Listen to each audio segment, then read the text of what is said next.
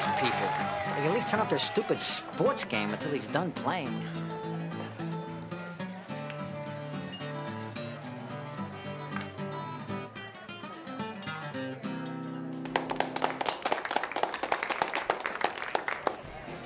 That was great music, huh? Yeah, I just love blues. If you like authentic blues, uh, you really gotta check out Blues Hammer. They're so great. All right, people, are you ready to boogie? Cause we're gonna play some authentic, way down in the Delta blues. So get ready to rock your world.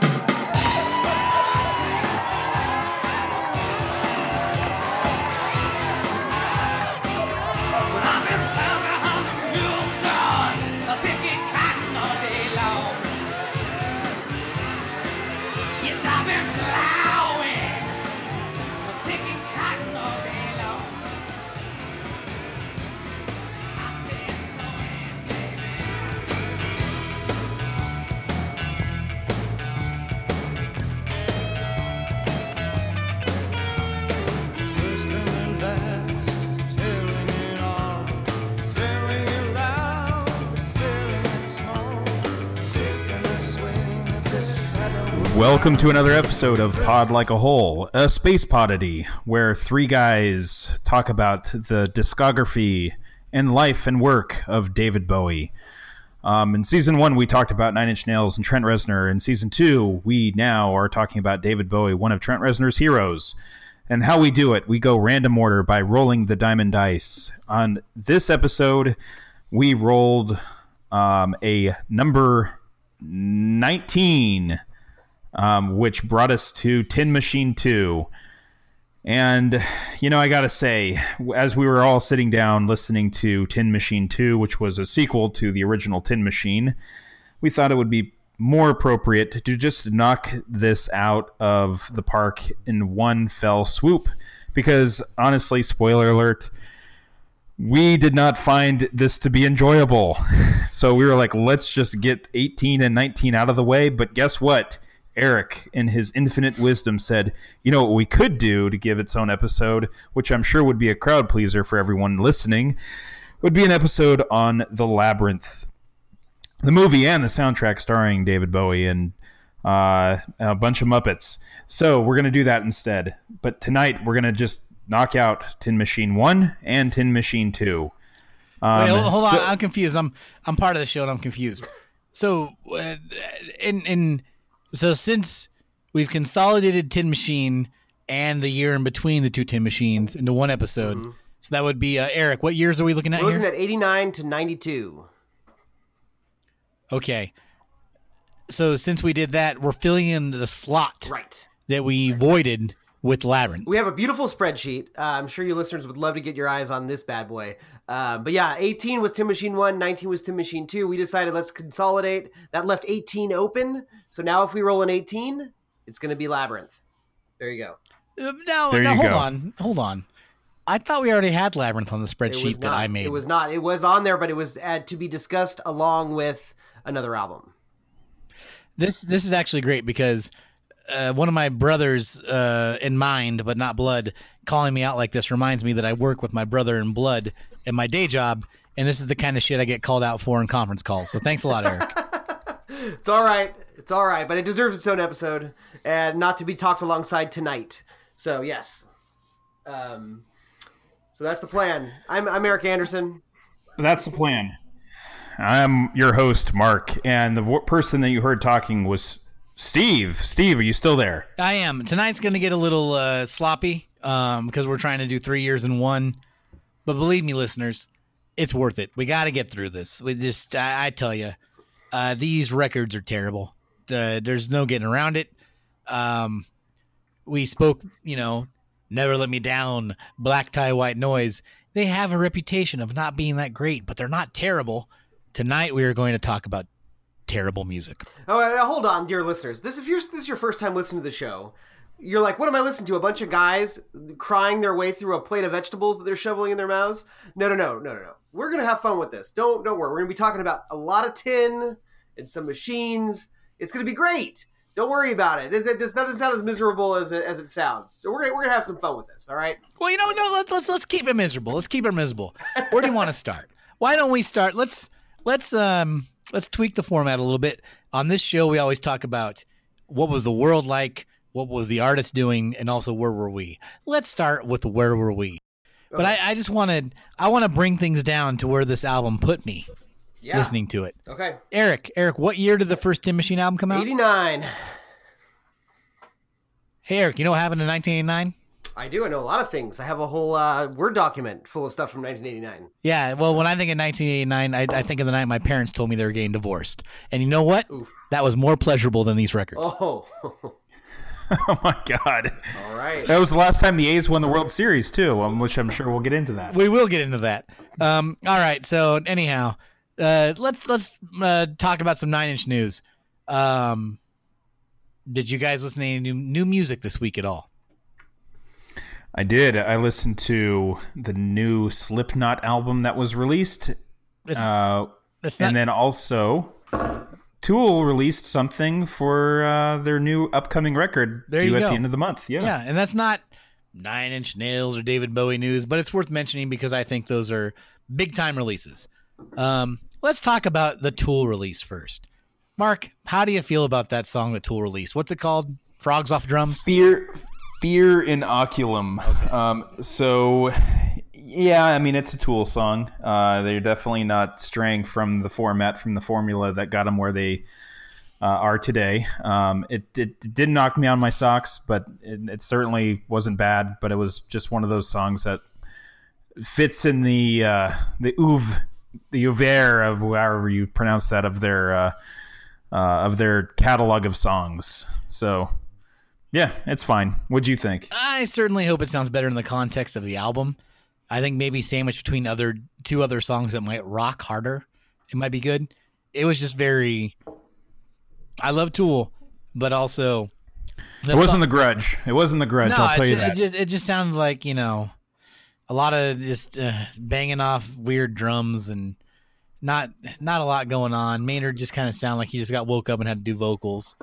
Um, I, I just like it, it's just amazing to listen to a song like that and then just be like, you know what, I'm gonna listen to 46 and two and be like, how is this the same band? You know, it's just uh, it's fine. Uh, I'm sure the whole album will be great. Uh, Eric, you're not.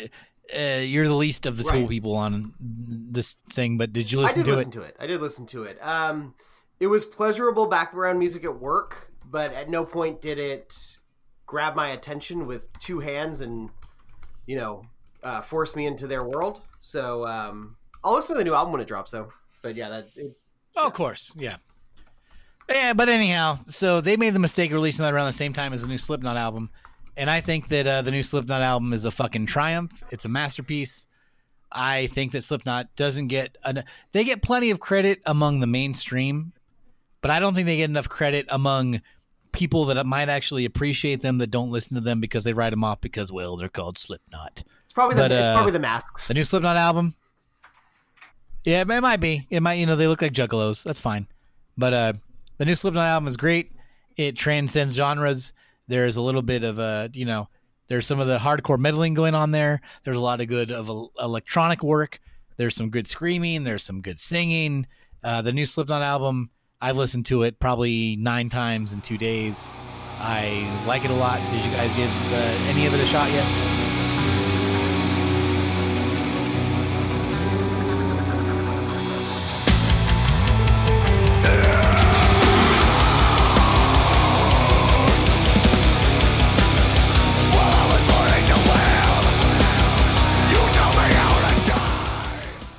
Yeah, listen to the whole thing twice. It's very good. It's a great. It's a great record. It didn't. Uh, it's not my album of the year or anything like that. Um, I I still think that. Uh, but there are some classic songs. I still think I might like that Rammstein album a little bit better. No, that's yes, Um, that's a good Just album. in comparison of year yearly releases, but uh, no, it's it's it's solid quality.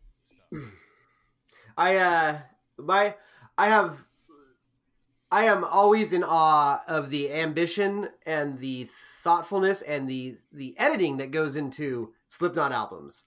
Um uh it's kind of like it was definitely like a who knew I think Mark and I had the same reaction when Steve forced it upon us. Uh, who knew? I think Mark got a little more into him than me.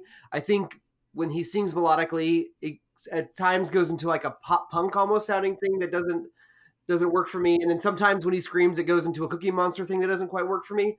But that doesn't take away my respect for them. There is something deep and thoughtful going on in that music, and um, they deserve all the respect they get. Absolutely. Oh, you just dodged the uh, question very well, Eric. Did you listen to the album? I did. I listened to the first three tracks. All right, well, finish it. But anyhow, All right. eat your vegetables. They're better than Tin Machine.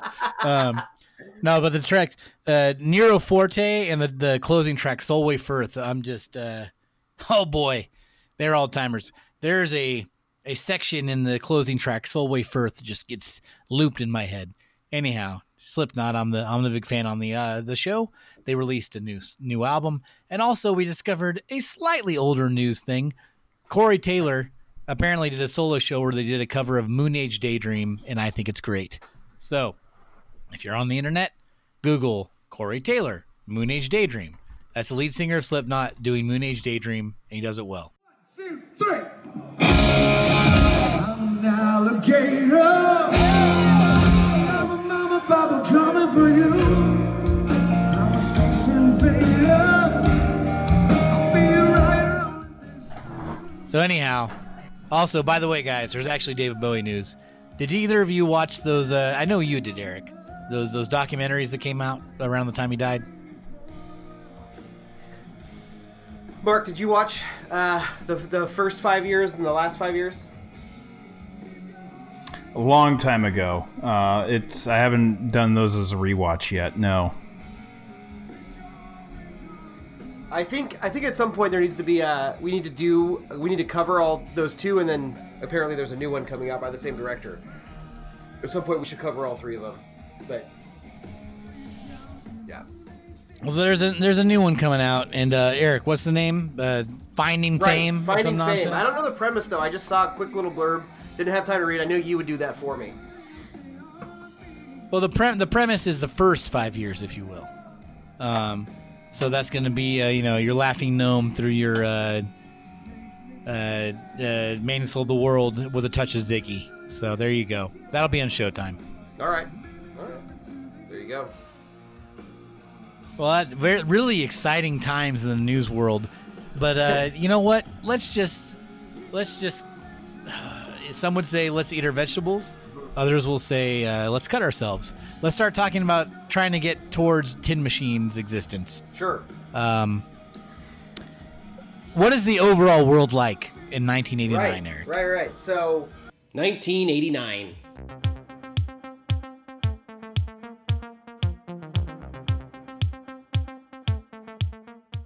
We'll talk a little bit about where Bowie's head was at, but first let's see what the world was at. This is the world he was reacting to. It's a world that's changing.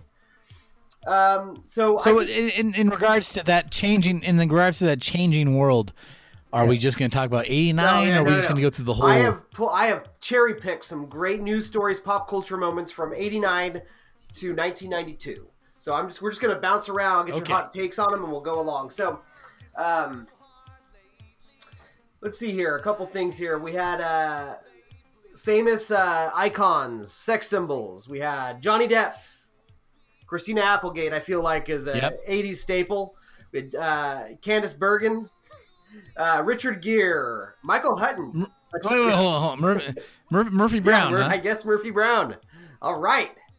How'd we all? How'd we all do? Did, were we ever uh, moved by Murphy Brown? I mean, No. not that way. No, no. Okay.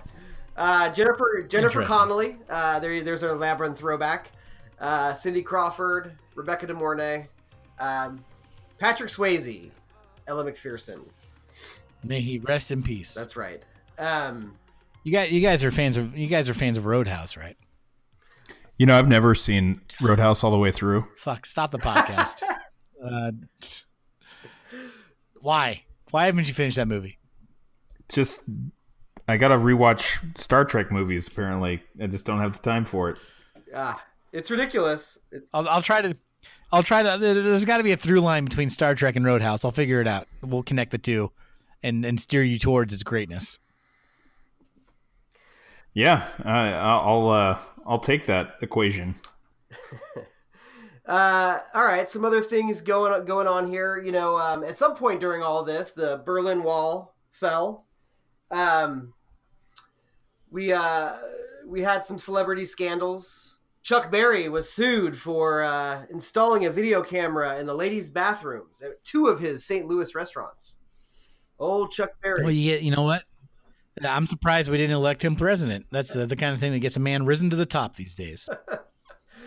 Uh, 20 paintings were stolen from Amsterdam, uh, the Van Gogh Museum, and they were recovered 35 minutes later because the robbers had a flat tire. Sounds like a drunk history episode right there. Uh, this one's kind of crazy. Um, so the book American Psycho came out. Christian Bale's stepmother, I did not know this, was is Gloria Steinem, Steinem, and she was a fervent opponent to this book as a, fem- a feminist uh, icon. She was completely against this book, which is funny because in 2000 he would go on to play the the character. Um, somewhere around here, minimum wage got up all the way up to three dollars and eighty cents per hour. Thanks, George Senior. Um, uh, let's see here. Popular uh, gifts: Sega Game Gear, Sega CD, uh, Super Nintendo. Well, hold on, hold Yeah. on, hold on, hold Yeah. on. You're just reading. You're just reading shit. You're just reading things. Um, the Sega CD was never a pop. Never a popular gift. Come on. Uh, they- uh, did either of you know anybody that had a Sega? I did. I had one friend. I didn't even. I No. did not like him, but I did try to get an invite to his house just so I could see it and play it. And we, it was like one game where you're like flying around in the sewers fighting monsters. That was one game I played on it. But yeah, yeah. No, I, I had a friend that had a TurboGrafx 16, and I would believe people more if they were to talk about that than they were the Sega CD. I don't believe it. I don't that's believe on any of here as well. Um, Super Soakers blew up during this era. This was the window for Super Soaker guns, the 100, the 200, depending upon how much you wanted to soak your best friend or acquaintance. Um, a big news story. God, I loved the Super Soakers. Oh fuck yeah! Spray the shit out of somebody with those things. It's great. Uh, big news story: Amy Fisher uh, having an affair with Joey Buttafuoco, and she shot Joey. she shot Joey's wife, Mary Jo, in the face. Mary Jo lived. There was a Lifetime movie about it. There you go. Um, let's get let's get on to some uh, important stuff here, uh, like uh, the uh, top movies. Uh, 89 brought us some films like Go. Hold on, hold on, hold on, hold on, hold on. Oh my! Hold on, God Yeah. goddammit. Did you say the Berlin Oh, yeah. Wall fell?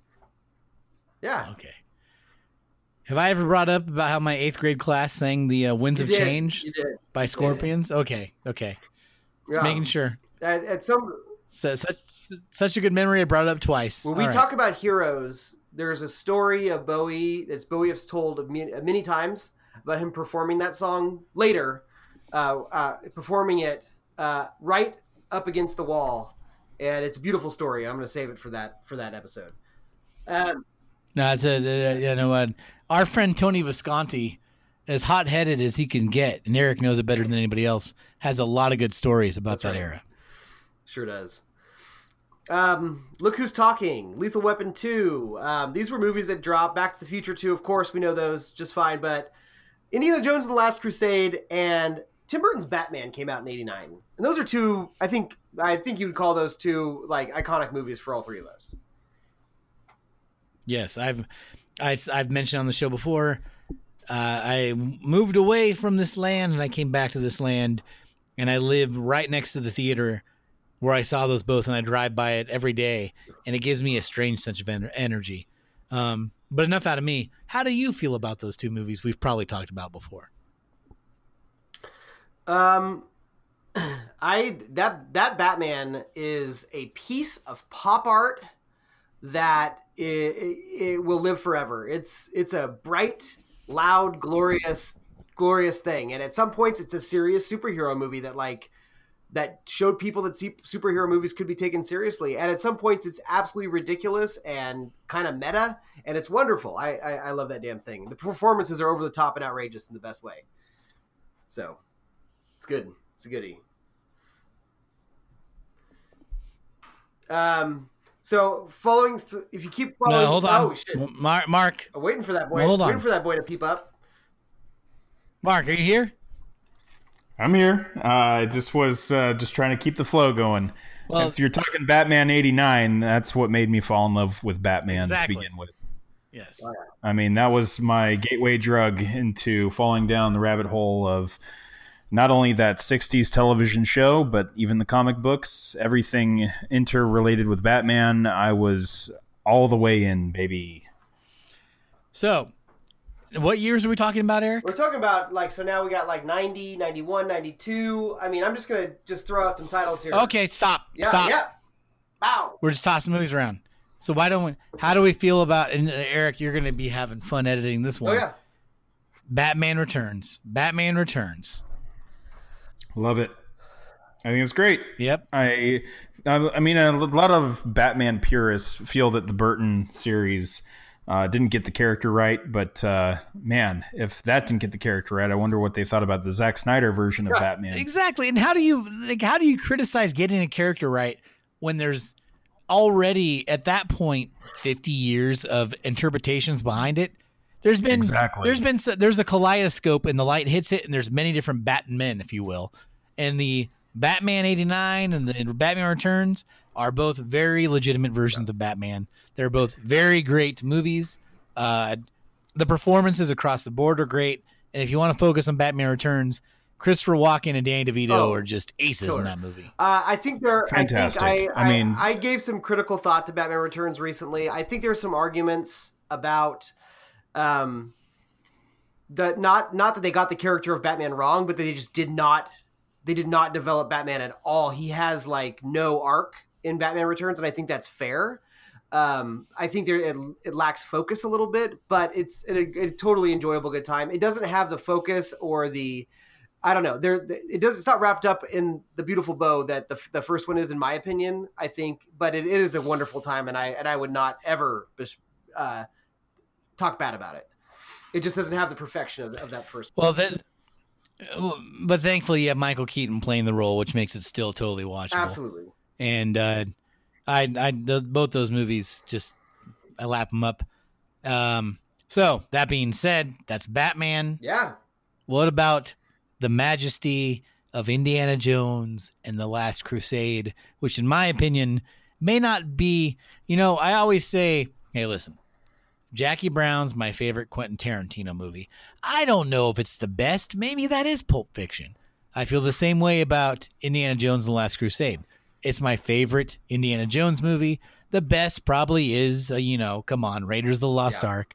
But how can you just not enjoy Last Crusade all the way through? Yeah, that one just It's a good one. I mean, I do think Raiders is the best one, though. go on, Mark.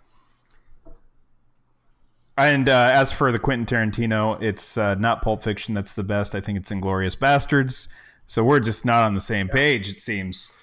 Uh, I actually, and I that's funny. I'm I'm with both of you. I every time I watch Inglourious Basterds, I think it's the best, and every time I watch Jackie Brown, I think it's the best. So they're my one and two, depending upon my mood. So I, they're they're both amazing. Um, Okay, well, the real question here is did you have a big problem with Marcus Brody becoming a buffoon? Because I didn't, because he's hilarious in the third movie. No, He's great. I'm more Marcus Brody. yeah, that's I, and you don't know he wasn't a buffoon in Raiders of the Lost Ark. He just shows up to introduce him to some new uh, potential clients at the beginning, and that's it. Well, I love it. Yeah, actually, yeah. You didn't you didn't see enough of Marcus Brody to not know he was a, uh day drunk in, exactly, in Raiders. so. Exactly. Um, so uh, another big franchise that got kick boot, uh, uh, kickstarted during this time was Teenage Mutant Ninja Turtles, which was the next year. Oh yeah. Steve, I know you got. I know you've been waiting. I mean, you've been sitting very patiently, waiting for me to bring this up. Well, I, I probably, you know, we've mentioned it in passing before, how Raphael uh, washing Splinter in a fire made me cry as a kid when he tells him he's all his his sons. But that movie's great, and just the idea of the Ninja Turtles to me, a lot of people Transformers was their thing growing up, or the uh, GI Joe.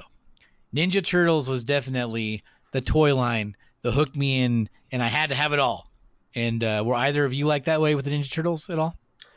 I was. I uh, I actually like the the comic books quite a bit, um, and my little brothers were into the toys big time. So I, of course, loved them collecting them. But um, I I was totally into it. And the cartoon, I had to watch every episode. I mean, I was way into it. Just didn't didn't so much have, buy the marketing merchandise, but was was all about it. No, I was a fan. I was a big fan of the cartoon. I think by '89, uh, I mean, I, I was still watching the cartoon. I think. Yes, I was because I was only seven years old for crying out loud. Eight years old. You- So, of course. even even even you, Mark, you weren't old enough to be jaded yet, but yes, Yeah, no, I I wasn't a huge fan of the movie. Um, I thought it was pretty neat, but I never like actually owned it on VHS. It wasn't one of those ones that like I had to rewatch over and over. Um, I remember seeing that one in theaters and being like, okay, that was kind of strange. Um, and then part two came out, and I saw it with my friend Mike, and we sat in the front row at that theater up in Auburn that you live right next to. And uh, when Vanilla Ice came in at the end, I was like, I don't know. I was still young and everything, but I still was just like, this doesn't seem right. Go ninja, go no, the, ter- ninja. the second go. movie's terrible. The only, Yeah, the only saving, saving grace, terrible. saving grace for the second movie is David Warner is the doctor in that, and I just love him in anything. But go on. Yes. Whenever David Warner pops up in anything, including multiple roles in Star Trek, uh, during Next Generation or the original movies, it's good. Yeah. Um, that's right. He's Dukat. He is uh, also Chancellor Gorkon. He is also the scientist in uh, that terrible fifth movie. But uh, no, that first movie I love. I I've mentioned it before in a recent episode. It was on some free streaming service. Whenever I can watch it, I will watch it all the way through. I think it's great. I think it has a good like. It has that New York grime before New York became safe again. I'm using air quotes. Then and just I don't know. The original cartoon was fun. Uh, they made some bad sequels, but then they kind of righted the ship. And I've never watched all of them, but I've watched bits and pieces of every uh, subsequent version of the Ninja Turtles uh, cartoon shows, and I think they respect the childlike audience uh, with the new ones, it the CGI ones are hand drawn, and they're uh, fun to watch. And I just think that the uh, the template of four four Ninja Turtles named after uh, Renaissance painters, it doesn't take much effort to make it fun for people to enjoy. I love the Ninja Turtles. There you go. Oh yeah, I had a, I had a, I think probably an eye opening moment for my new coworkers in my new position. Um, we uh, one of my bosses was playing a game on her phone at, at this uh, just this lunch that we were having together, and it was a it's it's a it's an app called uh, List Fight, and it's like a trivia game where you make lists, and it was like Ninja Turtle characters, and everybody's like, "I'm out, I don't know," and I was like, "Boom, boom, boom," and then I named it like Casey Jones, April O'Neil, Krang, and I was just like, "Bam, bam, bam," and uh, and then she totally won that round thanks to me, and and, and everybody kind of looked at me afterwards Oh, like, man. "What?" And I was like, "What? You never heard of them before? Come on, come on, please." Yeah, Uh, So yeah, the the original and Eric, when you're talking about the comics, you're probably talking about the Archie comics, which were based off the cartoon. I Uh, imagine. I actually had a I Um, I, I had a friend that had the black and white Eastman and Laird books when like not saying he I read them when those first dropped. Nice. I'm saying I read those when the cartoon dropped, and I was like, oh, I like the cartoon. What are those? okay, Yeah. that's fun. If you can have no, but that okay, that's great to hear. If you can ever get your hands on the Eastman and Laird stuff, it's so fun. And um, also, the the idea just Krang from Dimension X, a fucking brain in the in the stomach of a giant fat robot from Brain another dimension robot suit. is just amazing to me. So that's Dude, enough out of me you. and Ninja Turtles, but uh, thank you for listening. So, um, uh, going down a little bit more, I know. I mean, there's a lot of other movies that we're not going to get too much into. Total Recall, uh, Dick Tracy, Kindergarten Cop, but Arnold Arnold gave us another movie called Terminator 2: Judgment Day. Steve uh, and Mark. That's uh, I one of my first R-rated movies. Uh, actually, Total Recall was my first R-rated movie, but Kinder, Terminator 2. Ar- uh, but we, we've discussed this before. Arnold Schwarzenegger, just his movies were, for some reason, our parents mostly decided we could watch them, even though they were wildly inappropriate for Right, us. right. yeah, no, totally. They were they were R, but in a Well, I mean, cartoony way that I guess was so detached from reality that that I guess they uh they were okay with it. So But uh, Terminator 2, I mean, uh, uh, on a scale of one to ten, on you could revisit it now, and the quality of the movie and the quality of the blockbuster, I give it a ten. What do you think? I love it. Yeah, it's it's great. I I th- I I think the first one's smarter, which makes me kind of go back to it more often. Um, but it's it is a pure fun blockbuster, um, and and I love just the the shots around L.A. during that time. It's wonderful. I I, I love T two. Robert Patrick. Wait, wait. Did I say it? Yeah, I said it. yeah, that's that's right. Uh, yeah, Terminator Two. Uh, I watched that one actually before I watched the original Terminator. Um, that one is just a straight up action film. Um, uh, I th- yeah, I think Terminator is more of a suspenseful like monster thriller than um, it- because when you put up against a machine against a man, you think like, how the fuck can this guy win against this unkillable uh, unkillable thing? And then when part two hits, you have a little bit more of an even playing field. Uh, even though the T one thousand is more advanced and modern, um, you still feel like the stakes are not as high because they have a robot protector. But the first one, man, uh, it's uh, it's pretty fucking scary. Also has Paul Winfield in it from Star Trek Two. Yeah, it's good. Um, Mark, you'll you'll have a little ownership in this. Uh, this this is where we saw the rebirth of Disney as a major uh, major company. They're you know not to say that their '80s cartoons weren't weren't The beginning of the weren't good, but This was the Renaissance. Renaissance, right? We had we had Beauty and the Beast in here, and Aladdin, and uh, somewhere Little Mermaid in here. Well, Yeah, I think Little Mermaid kicked it off. Some people would argue that the Great Mouse Detective kicked it off, but I think that one wasn't as big of a hit as the Little Mermaid, and then they just had a string Right. of hits. Wait, hold on, um, hold on, hold on. That's that's horse shit. People out there say the great, you know, fucking. You might as well say that Ducktales: Legend of the Lost Lamp is what kicked off the D- Disney And Renaissance. I it was love- definitely I Little love Mermaid. Great Mouse. I love Great Mouse Absolutely. Detective, and I would never make that claim. It is not in the zeitgeist at all. Yeah, it's no, it was Little Mermaid. Well, maybe they were saying because uh, the Great Mouse Detective is not a bad Oh, it's film wonderful. by any measure, um, but in terms of maybe critical success or commercial success, yeah, Little Mermaid is hands down the one that really the money machine was kicked back into gear. Um, but the uh, Great Mouse Detective, I think, coming off of the Black Cauldron, people obviously were pretty down on the Black Cauldron because of its dark themes and it not being a commercial success.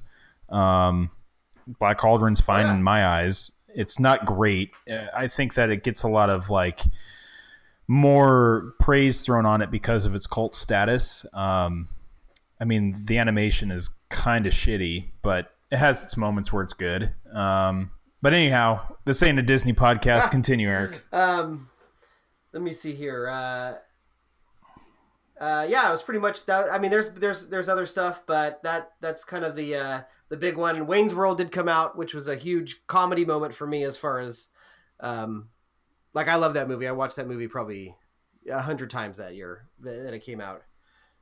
So good. Absolutely. Again, that will not be the last time someone brings up Wayne's World on this All podcast right, tonight. good news, good news. Uh, there was plenty of other stuff here, but let's move on to a different topic. Um, TV. Hey, hold, hold, hold, hold on. Hold on. Never mind. Have fun editing this. I was going to bring up TV. Okay. Go on. Sorry, buddy. That's all right. Uh, TV. So one of the biggest shows of this era um, was Night Court. Fine, fine sitcom. Uh, funny side note was that John Larroquette won uh, the Emmy for Night Court four years in a row, and after that, he asked them not to even consider him anymore. He took his name off the ballot. He had won it so many times. I just think that's funny.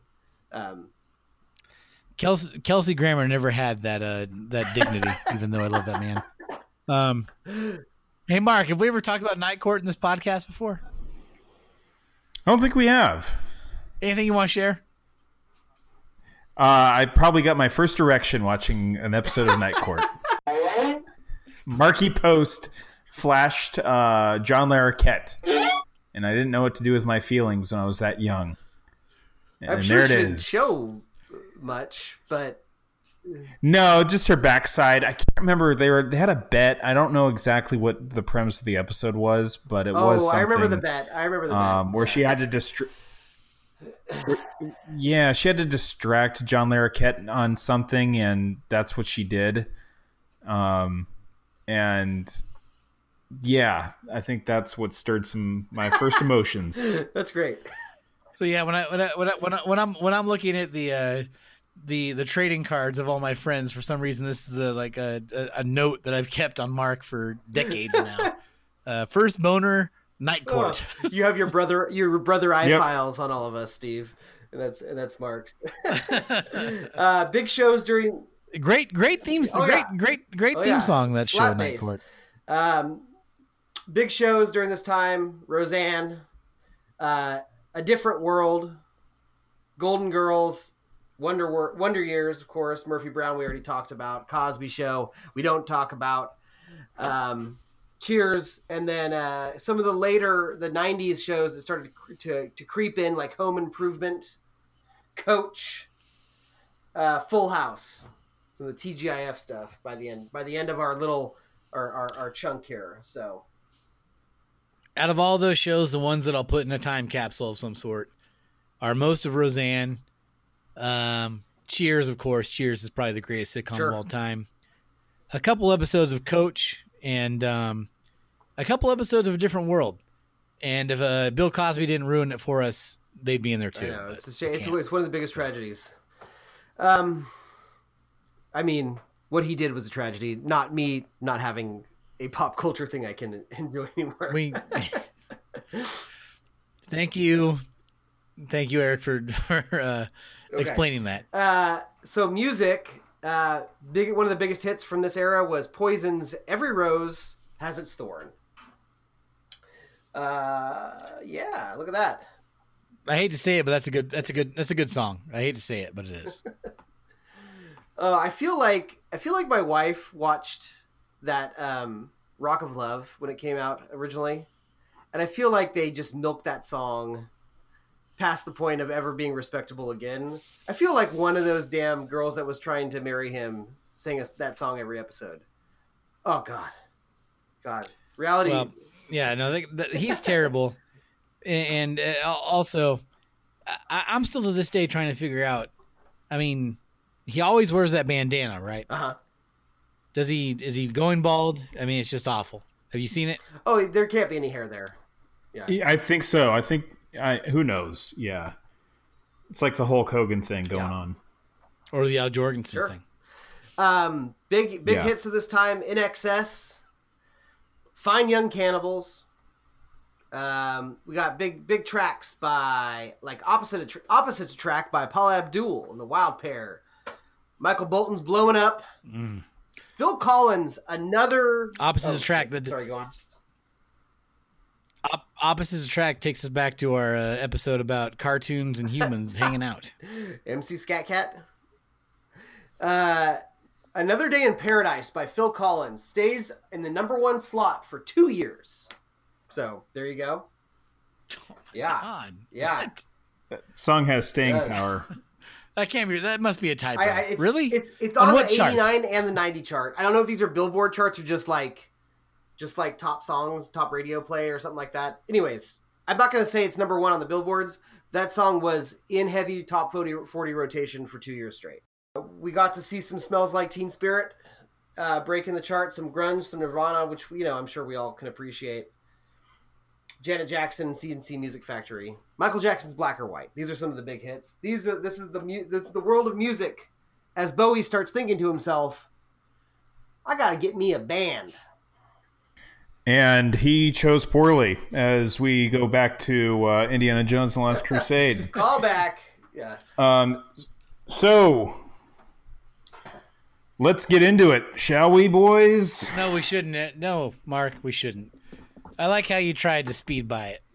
We're not going to talk about all the sports, but I hear that music right. coming upon me. We're not going to cover all of the different factions of sportsdom for these years. But we will talk about the 1989 World Series when the Oakland Athletics defeated the San Francisco Giants. And during all of this, there was an earthquake. Mark, do you remember this? I remember it very well, and I was rooting for the Oakland Athletics um, in that young age. I was a fan of both teams. My first team, obviously, my favorite player of all time, is Rickey Henderson, and he was obviously on that 1988-9 team. He was. So, yeah, no, they were my chosen team, I was and I'm watching glad that they won. they- I was watching the earthquake game at least when, when that happened, as well. So Everybody, everybody seems to remember that game. Yeah, I know. And and Rickey Henderson, who uh, he, he was on the A's before, but he didn't win any World Series with them. He came back, and he was part of that uh, that great team with uh, Jose Canseco and Mark McGwire and Dennis Eckersley and Dave Stewart and all the rest. Some of the greatest baseball players of all time. And they probably would have won it without the aid of a earthquake that messed everything up. But uh, that earthquake messed everything up. and uh, yeah, there's a there's a gap in, in between the series, and uh, some people think that it kind of for, for whatever reason it, it helped the A's put their foot further on the throats of the Giants. But yeah, I'm not as well versed in that lineup as Mark is of that time. But besides, you know, Matt Williams and Will Clark, I I don't I don't know if the Giants were world beaters then. So I mean, they really didn't have the pitching to really back them up. I mean, they had like Rick Reuschel and Atlee Hammaker, and they didn't have like uh, shit. I can't remember who. Uh, Storm Davis, I think, was on the A's, but Dennis Eckersley. I mean, the power of the bats of Mark McGwire, uh, Jose Canseco, both the Hendersons were in the lineup. Um, I don't think Dave Parker was there. I think he he joined them the next year. Bob, but anyhow, Bob Welch was part of the team. Yep, yep. Terry Steinbach was catching. Um, but yeah, no, that was a solid team, and they were world beaters. To be honest with you, they should have done a dynasty of 88, 89, and 90, but for whatever reason, they just were able to close the deal in 89. Yeah, they made it to the playoffs and even the World Series uh, in the subsequent years, but no. But many a young brain uh, that is now pushing 40 became an A's fan because of the Bash brothers that were on that A's team. So there you go. Sports.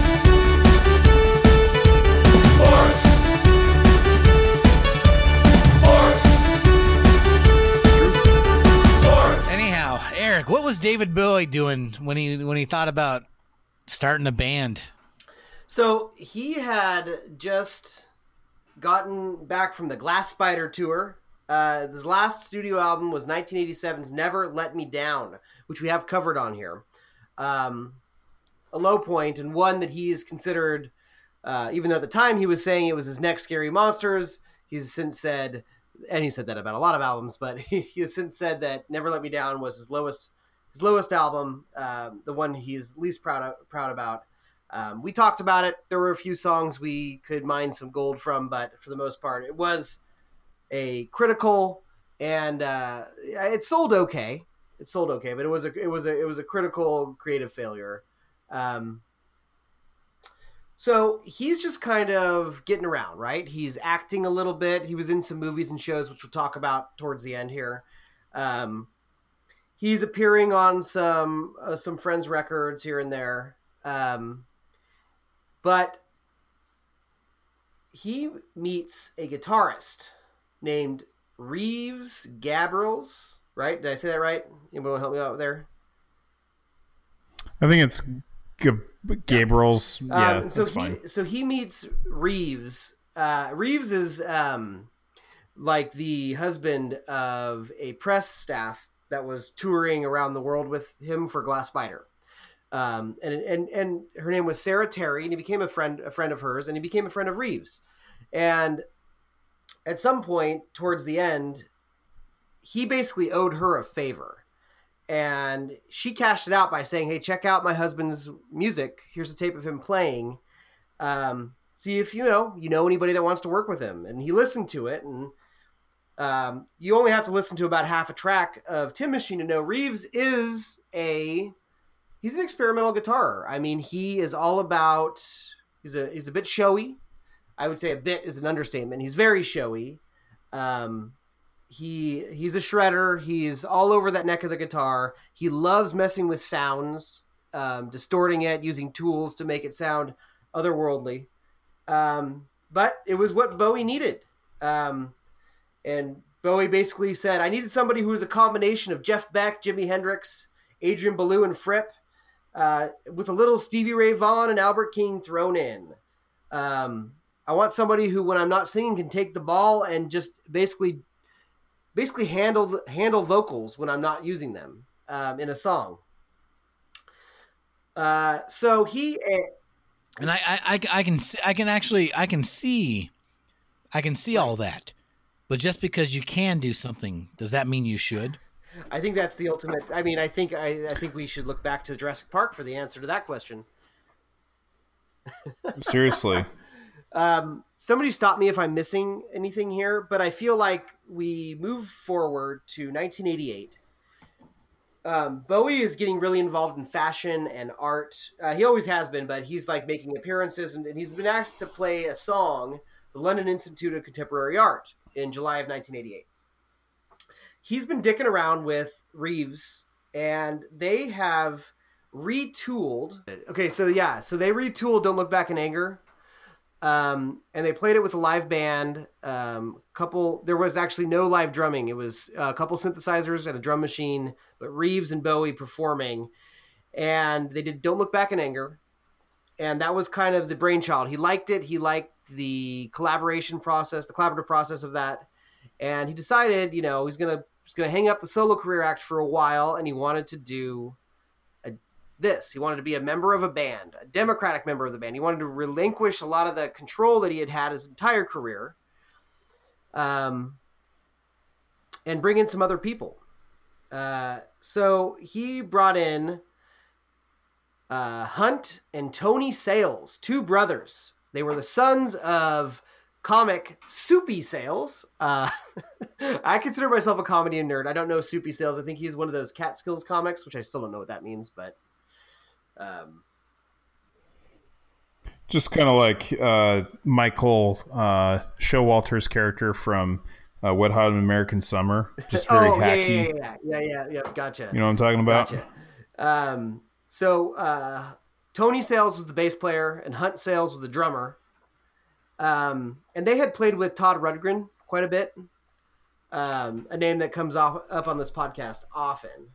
Um, and so they joined up as the rhythm section, and then they used uh, a couple different guys to play rhythm guitar, keyboard, uh, and we'll get to them, I guess, in the certain songs that they appear on.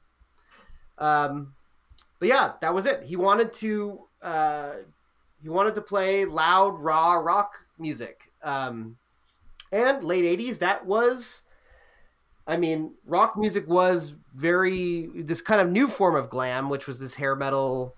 Um, it was very polished, um, and they were trying they were they were trying to do something a little raw. Um, I think th- all the hearts were in the right place. Bowie actually, like I said, he wanted to relinquish control. He wanted to be democratic. He wanted everybody to have a say in what the end product sounded like. He didn't want to be steering the, the, the ship the whole time. Um, and it was never, he never wanted to be called Bowie's new project. He was said, Tin Machine, I just happened to be a member of it. Um, and they started work on for the first album, Tin Machine 1.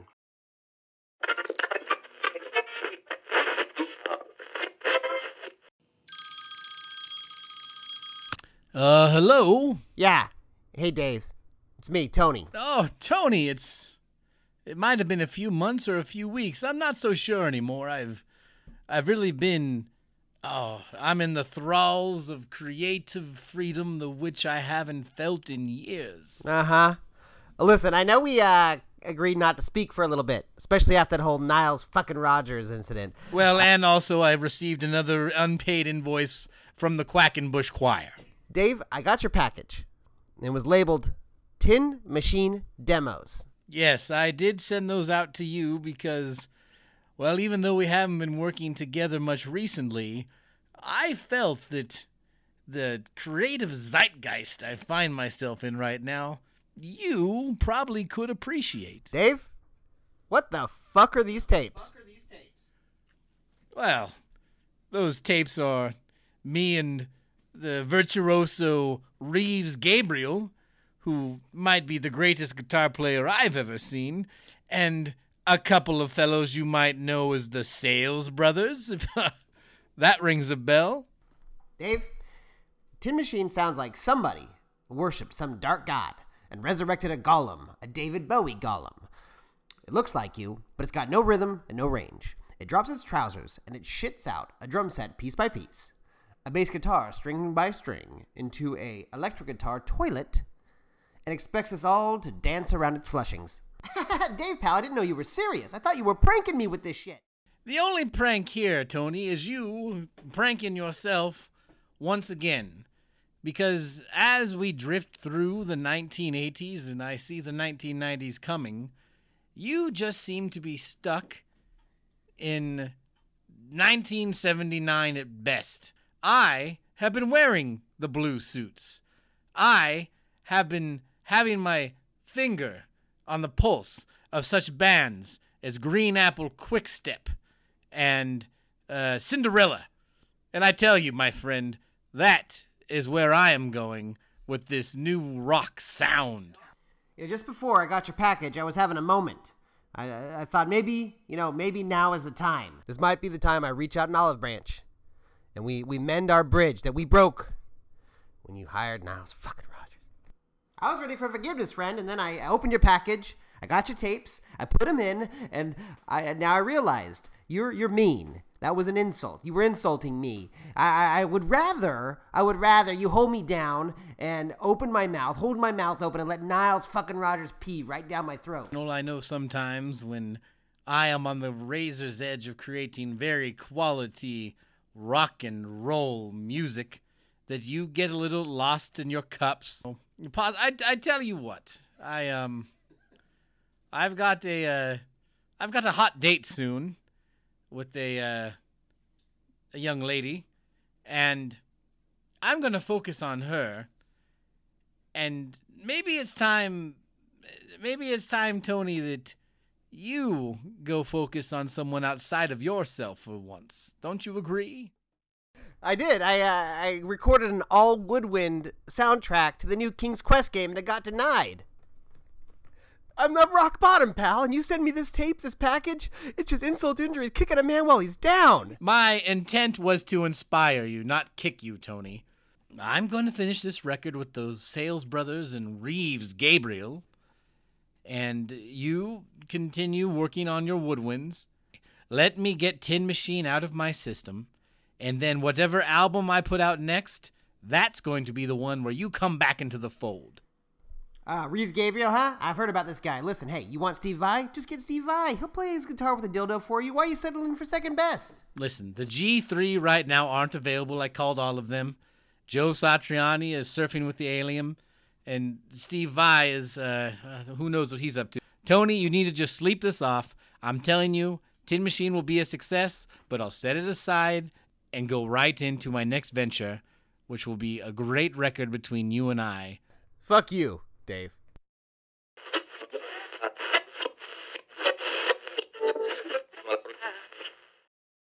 I mean, all I've got to add to that is that they played on, you know, the, the Sales Brothers were on the Iggy Pop uh, album Lust for Life, which is a great, great record. Pretty good. So Right. Um, and yeah, th- and that's probably and, how they got. You know, at some moments in Tin Machine, you can hear them playing together, and they're back and forth. You can see, you know, they were a partnership, and they were they were they were talented. Uh, Hunt was big; he was a big drummer. He had huge sound at times, and and uh, Tony was could just uh, kind of just get in the groove really well with that bass, and and they they you know you can I can see why Bowie was impressed with them initially. Oh yeah, no Hunt. Hunt was on. It it would come later, but he was on the. Uh, he helped. He helped put together some of the music for the movie Doctor Giggles. I mean, talent. talent. I mean, with that uh, watermark of a cultural touchstone of Dr. Giggles, I mean, this guy clearly was genius before his time. But one thing that I wanted to mention is you didn't touch upon uh, the uh, discarded band not. names, Please. did you? Yeah, I love this stuff. So originally the band was going to be called the Four Divorcees or Oh Alimony God. That's- Incorporated. That's, that's, that's what somebody's gonna play Um, at the Folsom Powerhouse on a fucking Thursday night. Oh my god. That's what I'm talking about. Um, so those didn't make the cut. Uh, so then uh, Reeves suggested calling the band White Noise, uh, but Bowie dismissed it as too racist. Um, But but then he would re- revisit that uh, what a year and a half later. So Yep, yep. And then uh, Leather Weasel was also considered, but that was quickly discarded. Um, so then they finally landed on Tin Machine because that band's name worked just worked on a number of levels for us. It's it's archaic. The idea of tin, which is still everywhere. You know, you got your tin cans when you go to the supermarket. When you walk down the street, you find rusting tin. It's just everywhere. It permeates everywhere. Um, you see, but uh, and- here's the thing: this album, these albums, already are badly produced, and they're tinny sounding. Tin Machine is a bad name for a band that was going to be as banal as Yeah. this. They should have uh, picked It'd anything. be like else. if another band said like our drummer has no timing. Like that was the name of the band. like you're pi- you're picking a bad quality of the music as your name. Absolutely. Or the or the shitty Beatles yeah. to to call back Wayne's World. But so, but but at the end of the day, David Bowie was feeling, oh, I'm just not as in touch with the zeitgeist anymore. Why don't I, why don't I just step out there and really rock? Why don't I just channel these Pixie albums I've been listening to? Hey Reeves, are you ready? Get the Sales Brothers on the line. And then it turned into It these. should be noted. It should be noted That's that later right. in life, uh, Reeves is now a a solid member of the Cure, right? Like he's been a he's been a solid member of them since the aughts. Hmm. Um, yeah, I believe so. I can see Yeah. that. Even though I think that his uh, guitar playing gets in the way of himself as a backup, I could see him being good. The Jay Sherman Roundup, uh, the majority of critics for both these albums, the first album, people were like, "Oh God, really?" And the second album, they were like, "Jesus Christ, this is still going on." Uh, there's actually I got some great Jay Sherman Jay Sherman quotes for you. Um, yeah, no, you're not wrong. Uh, Bowie's own assistant Coco Schwab uh, felt that Tin Machine was bringing down the value of the currency of the David Bowie name. Uh, when Tin Machine, no, when Tin She's Machine. Two dropped. Oh, this is really bad. Um, let me let me pull it up here. Uh, when Tin Machine Two dropped, I felt like the uh, the uh, the Spin magazine or, uh, reviewer said, "Hot Tramp, we loved you so. Now sit down, man. You're a fucking disgrace." That was the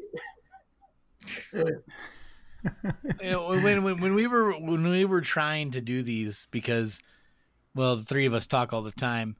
Uh, that helps keep us alive. Mark said these albums are legacy killing. Yeah, yeah. I, I, it was, I, you know, normally when we sit down to do preparation for uh, any of his records, you know, I listen to him like on repeat, uh, just so that I can hear every nuance. This one and the second one, I only listened to once all the way through because I was like, "There's no mining for gold here. This is it. This is all that you're gonna get.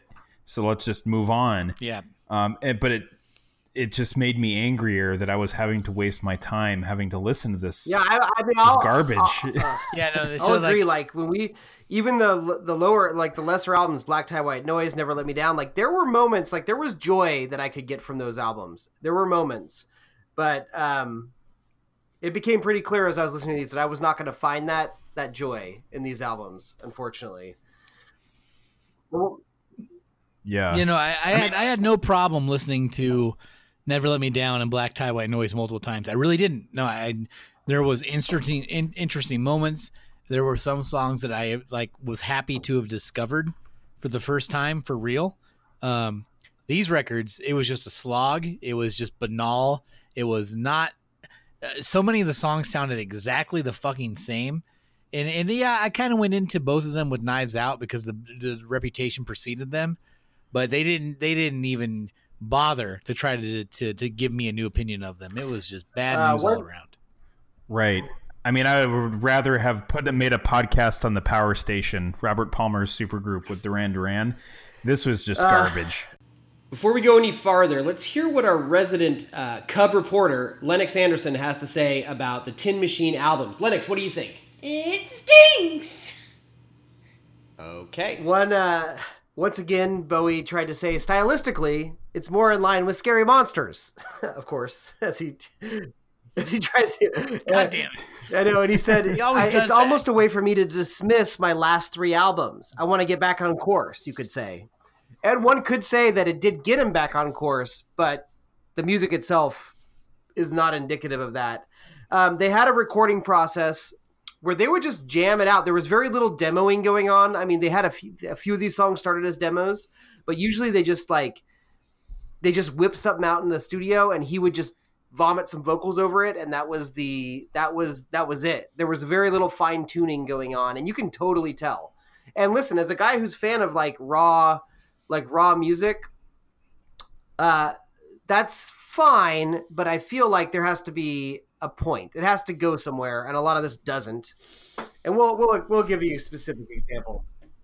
Well, yeah, it's it's it's almost it's almost shameful, really. That I mean, someone should have pulled David Bowie aside and said, "Dude, if you weren't David Bowie, no one would listen to this shit. It's just so rote and just by the numbers. And if it, by the numbers, if it's lucky, it's just all just banal. It's just not good. And I hate. We didn't start this. po- Like, listen, some of the podcasts out there that are like, "Oh, we watch a bad movie and we talk shit." I don't like that shit. I do not like it. I I do not like uh, setting out to purposefully No, tear art down. I don't it's like not that. fun for Like, us to not- talk that's about not my thing. moments. But no, it's not. It's not. And I also I adore this man. But these albums, there is a reason that every time I went to restock the used section at Dimple Records, I would have to like, oh God, here's another stack of Tin Machine albums I gotta shove in here. Oh Jesus Christ, there's not any room left anymore. Are we gonna have a discount sale soon? Like, there's a reason Yeah. these are always part of that. Yeah. So let's get true. to the songs here. Uh, Tin Machine One opens with a track called "Heavens in Here." Let's take a quick listen.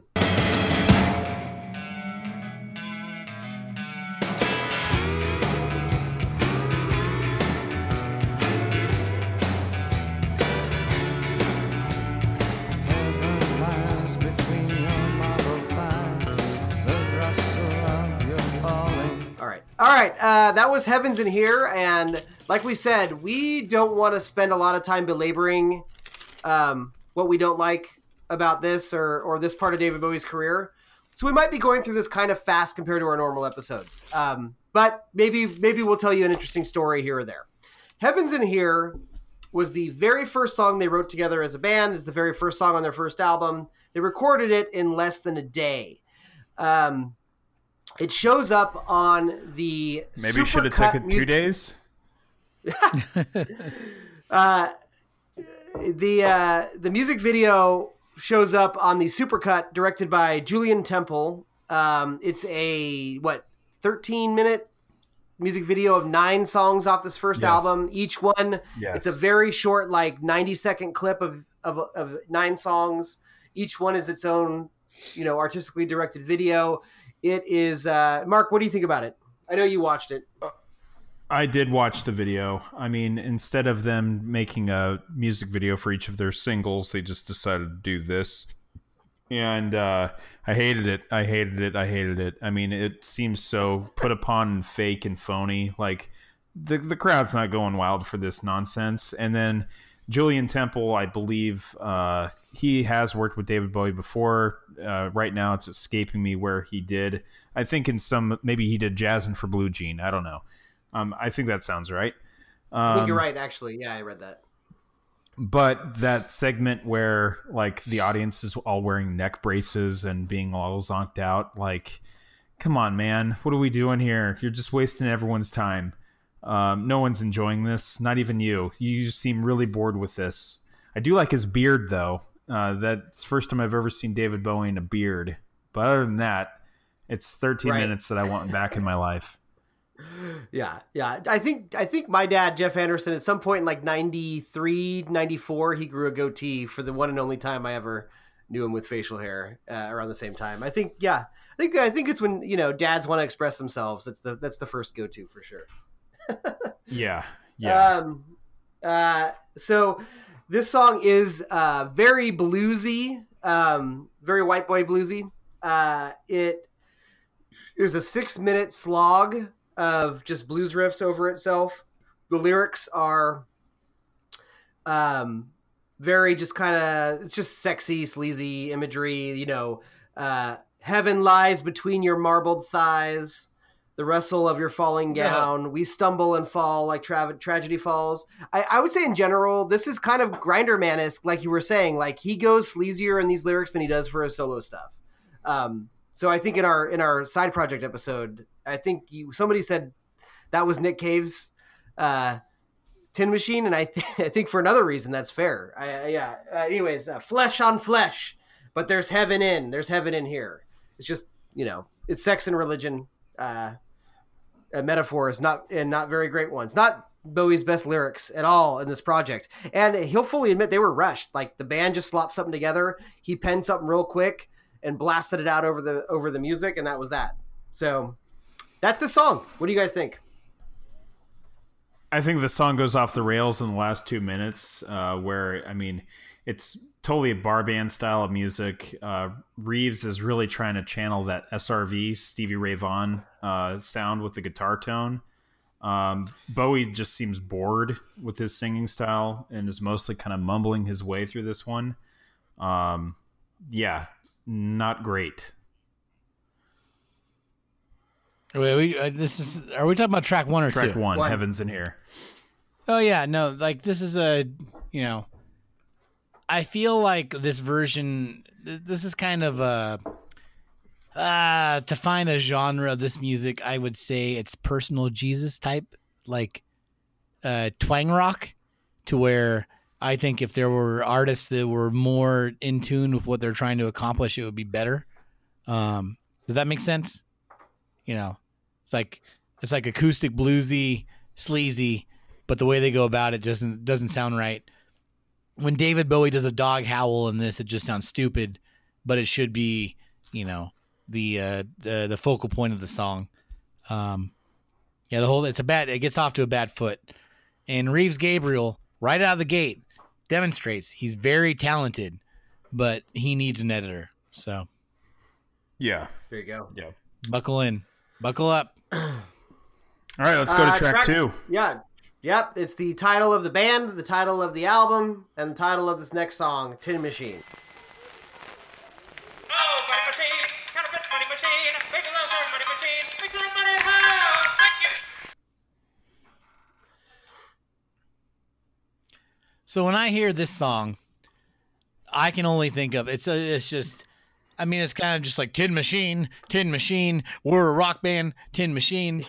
I, it, it just you know the best thing I get out of this is it reminds me of uh there's this Mr. Show sketch where it Yes. has these dual these, these dueling old time uh singers The megaphone, megaphone crooners. Megaphone. Megaphone, yes, the me- megaphone singers. And one of them has a song that goes, Counterfeit Money Machine, Counterfeit Money Machine. And I feel like that tossed off sketch has more value than this Tin Machine. Electric tie rack. It's so nice.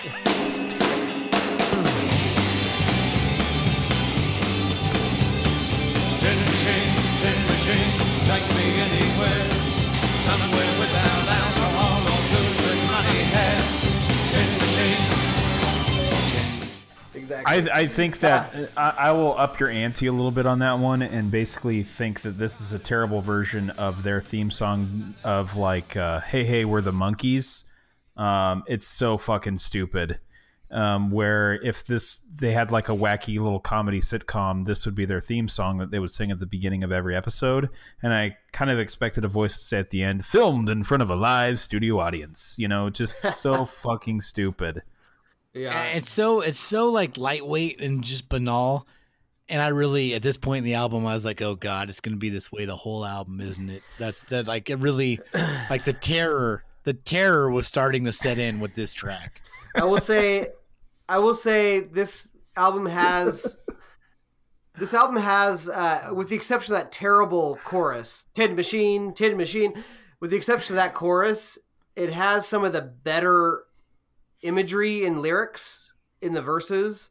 Uh, really interesting stuff like mindless maggots glare or the night that spews out the watchman humping tories spittles on their cheeks um, there's some interesting lyrics but the way it's all put together it sounds almost like they're going for almost a punk rock type drive but they're too slow and too polished to really make to pull it off.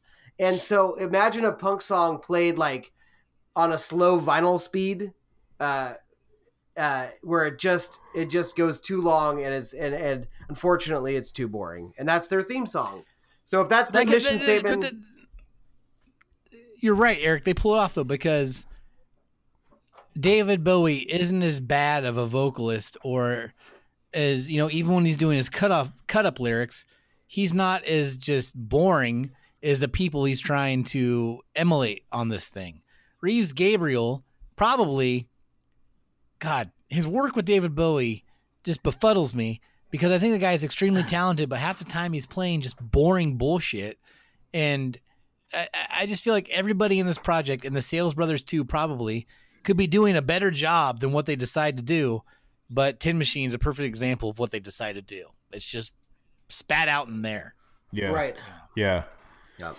so that's their mission statement uh, falling on its face but that brings us to the biggest hit on this album prisoner of love Like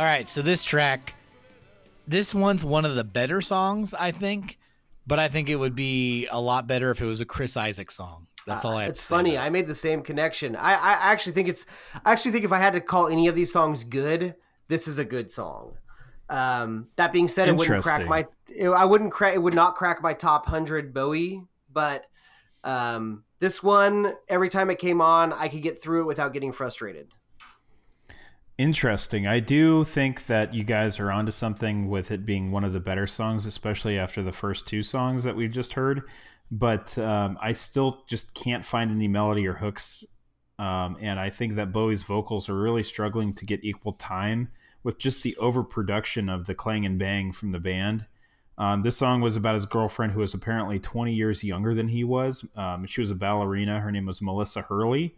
Um, but yeah, you're right. I could definitely see the Chris Isaak overtones here.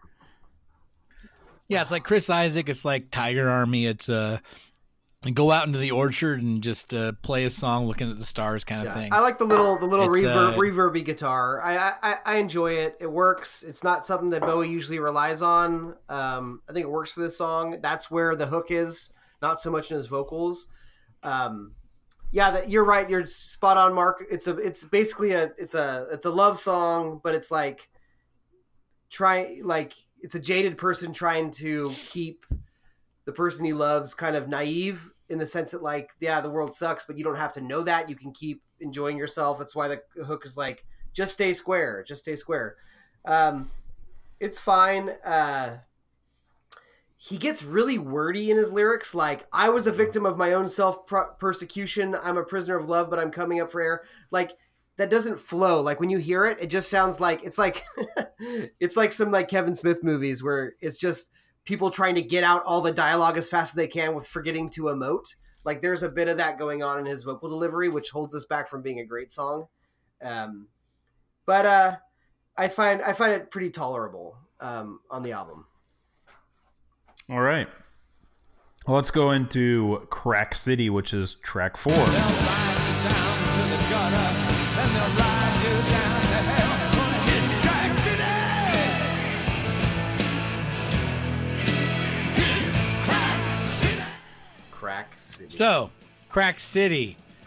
Um, we were talking about Wayne's World recently. you guys remember? You guys remember uh, Wayne's girlfriend who was in the band Crucial Taunt? Oh yeah, oh yeah, Cassandra. Yeah, yeah, Cassandra. She can wail. Um, Yeah, she can wail, and and it's really just the music in Wayne's World of Cassandra's band. God bless her. Tia Carrere is a, uh, a friend of the show, probably.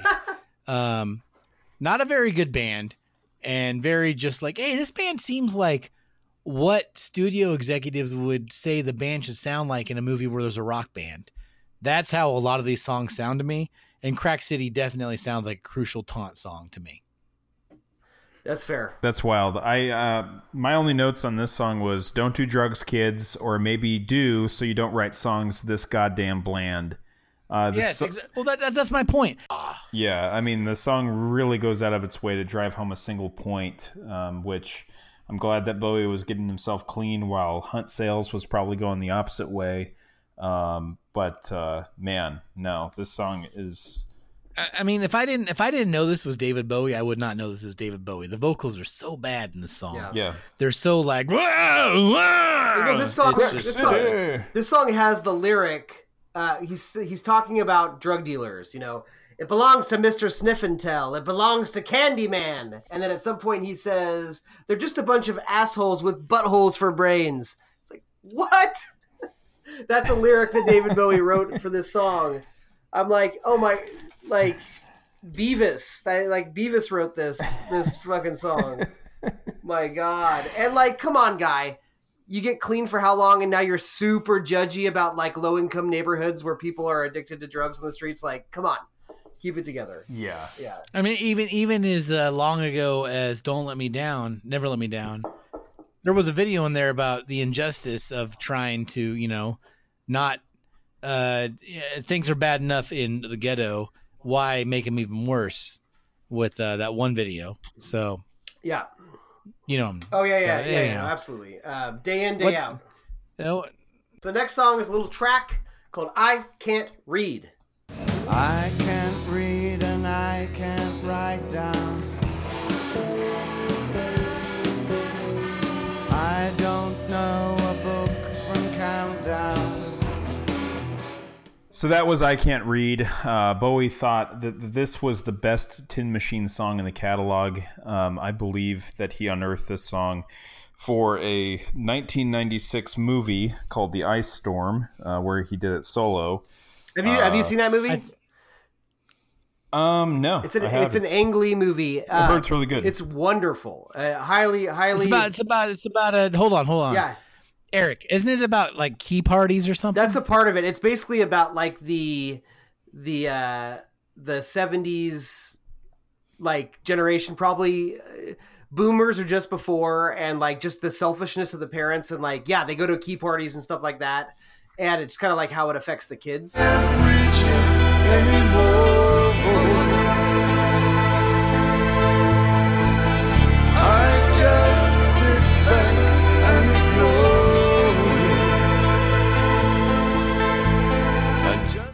Um, but I still, I, I, I'm still not fully bought in. I, I don't really like this song. I think this song still has me questioning at this point if I was a fan listening to this in real time, going up to what he's been doing after Never Let Me Down, and then this comes out, and I still am now questioning if Bowie has completely lost it and he just can't write songs either at this point, rather than can't read, can't write, you know? So that's where I'm at at this point still. A few things. I like the uh, the uh, the Ice Storm version.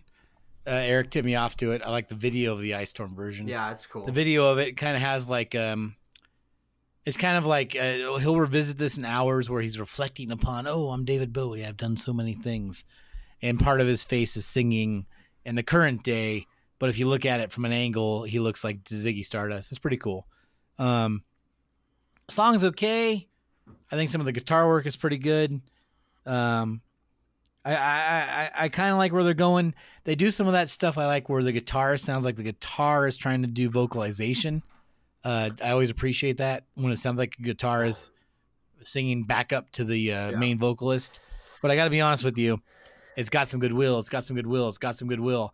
And then it hits the chorus, and the whole thing just flies into the side of a mountain. I can't read So- shit. I can't read shit. That's his lyrics. Yeah, That's his not- lyrics in here. I can't read it does- shit.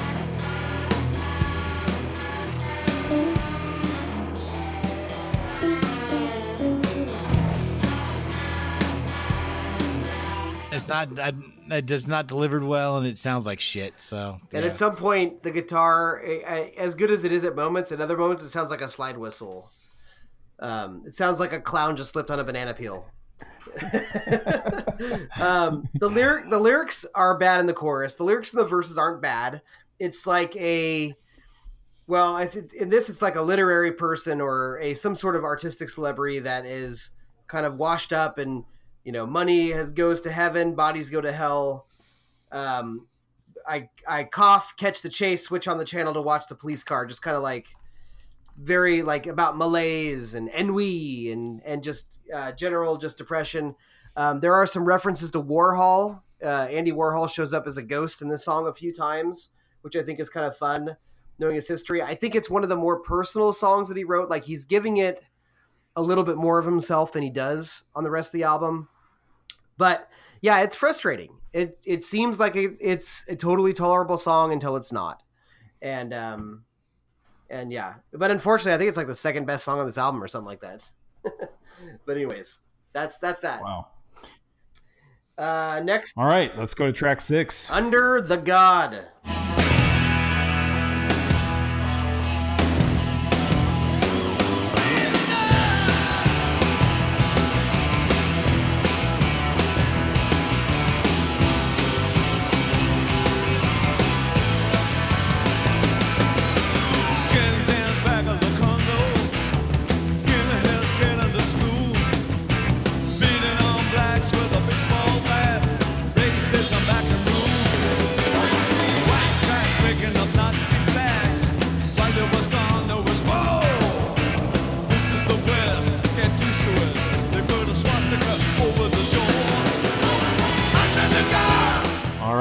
Was Under the God. It was the first official single. Um, this song actually was the only song on this record that I actually somewhat thought was a pretty focused uh, song, and it's the lyrical content is actually what we're living in today, which I thought that was kind of spooky. How close what we see today is what's happening. Um, I think the guitar riff is a little. Uh, I think it's catchy. Um, Bowie's ver- vocals are a little mixed down for my taste. Uh, my taste. I feel that I know that what they're trying to do at this point is it's not a Bowie record. It's we're just all together in this, and I'm not going to be the star of the show. I'm just the lead singer, but you still got to have the lead vocals be the lead vocals. Um, uh, the guitar riff really takes front and center um, from what I can remember. Um, but uh, I'm okay with this song. This is the only song that I'm actually like, that's fine. It still wouldn't appear on any of my top 100 list of David Bowie, but it's fine for me. Yeah, it's it's it's uh it's a basically it's a response to the rise in neo-Nazism that was happening in Europe in the 80s. Um hate to say it, it didn't go away even we're ex- obviously in America we're experiencing a rise in um neo-Nazism or alt-right or Very fine people on both sides. You had people in that group, excuse me. uh, you know, uh, white nationals or whatever you want to call it. But that's that, and uh, and it's not just here. You know, there's a lot of anti-immigration um, uh, uh, politics going on in Sentiment? Yeah, going on in Europe, and it's just as scary there too. Um, this song kind of sounds. Uh, I mean, in a way, it's kind of like a a Bill if Billy Idol covered Nazi punks "Fuck Off" by friend of the show Jello Biafra's "Dead Kennedys." Um, it's the you know same same sentiment. Uh, lyrics such as like skinheads getting to school, beating on blacks with a baseball bat. It's very like blunt. It's meant to shock you with the reality of the situation, which I do appreciate. I think the music is not as engaging and blunt as the vocals are, but they- they're all the music's also not offensive in this. It's not as frustrating as the other songs. It just could be a little bit more. There could be a little bit more drive to it, in my opinion. Um, but uh, yeah, like Mark said, I like the sentiment behind it. Um, I think there is a there is a really good effective song in here somewhere, but at the very least, it's a it's its heart's in the right place. This one, to Mark's point, it has, if I can pull out my uh, Steveisms, it's got the most rising action. I think at the um, the outro of the song, the the drummer really starts to get some, and then I'm like, oh yeah, here we go, finally, god damn it, they put it together. They wanted to put together a rock band with David Bowie, like a rock and rock band, a four like four quadrant rock band. Here we go. The drum and the bass are in lockstep. They're really ramping it up. Here we are. And as soon as they get there, they start fading out the song, and it just pisses me off to no end. So, as soon as they're about to get some, they trip over their own feet. There you are. There you go. Um, Yeah, I'd agree with that. a next song is a bit of a, of a misnomer. It's called "Amazing." Let's hear it.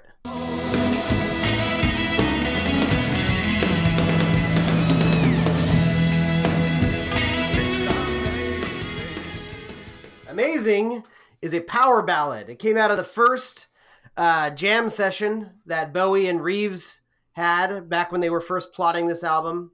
Um, it is a love song. It is a uh, it is a very slow uh, love song about uh, you know um, just some some of the highs and the lows of being in a relationship. Um, some of the fears that are involved.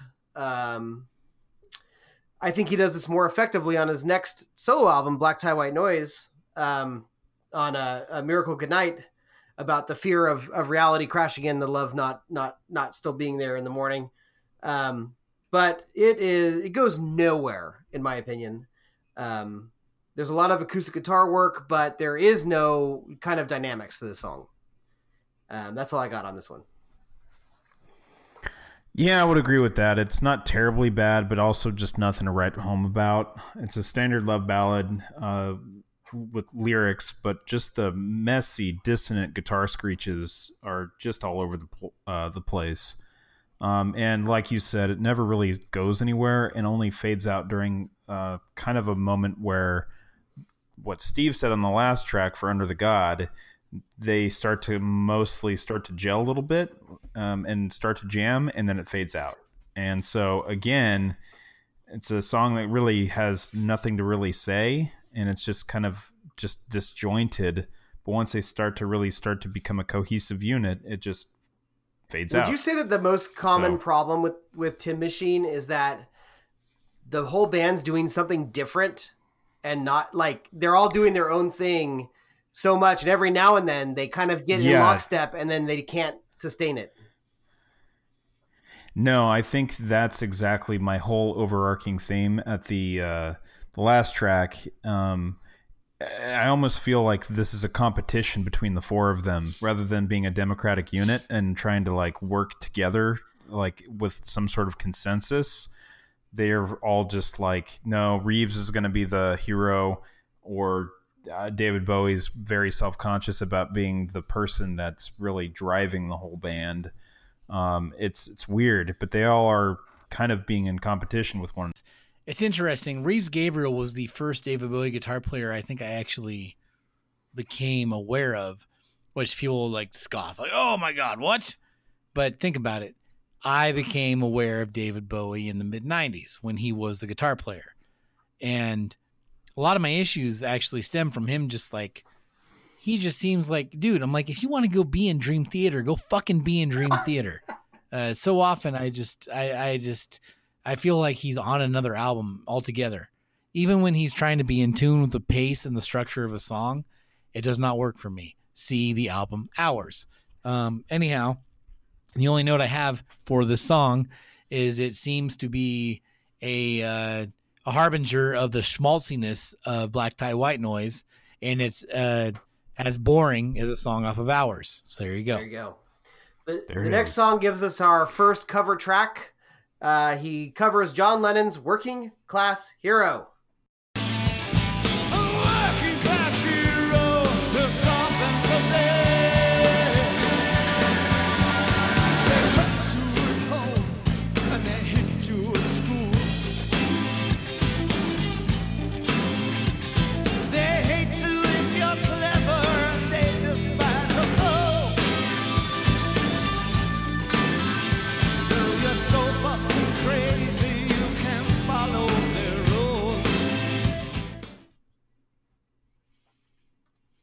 All right, so that's uh, their cover of "Working Class Hero."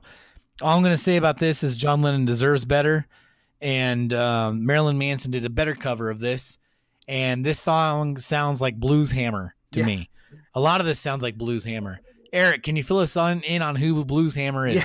Blues Hammer in uh, the film, uh, and I, I can't verify that it was in the comic book, but the film Ghost World, um, uh, Steve Buscemi's character is obsessed with old authentic blues. He, he buys old records, people like Blind Lemon Jefferson or Robert Johnson. And uh, he goes to see one of these one of these guys or a, or a disciple of one of these guys at a, at a club, and nobody's there to watch one of these guys play. And as soon as he's done, the real act shows up, and it's Blues Hammer, and it's just like it's just some like white, very white blues. Uh, Jonny Lang, uh, uh, Kenny Wayne Shepherd, Kenny Wayne Yeah. Shepherd type type blues Exactly. band. Yeah, yeah. and and and, in it, there's this moral line to me where this this woman goes, "Oh, you like authentic blues? Well, if you love authentic blues, you're gonna love Blues Hammer." Yeah, yeah. And it cuts to four white guys, and the guy just goes, "Down, down, down, down. I've been picking cotton." yeah, I, I will say there is a there is kind of a cute story that goes with this song. Um, right around the time they were recording this, uh, a expose was being not an expose, but there was a book being written about John Lennon, and it was a very tabloidy book where uh, the writer was cherry picking the most scandalous stories in John or, or even rumors and writing them like narratives from John Lennon's history.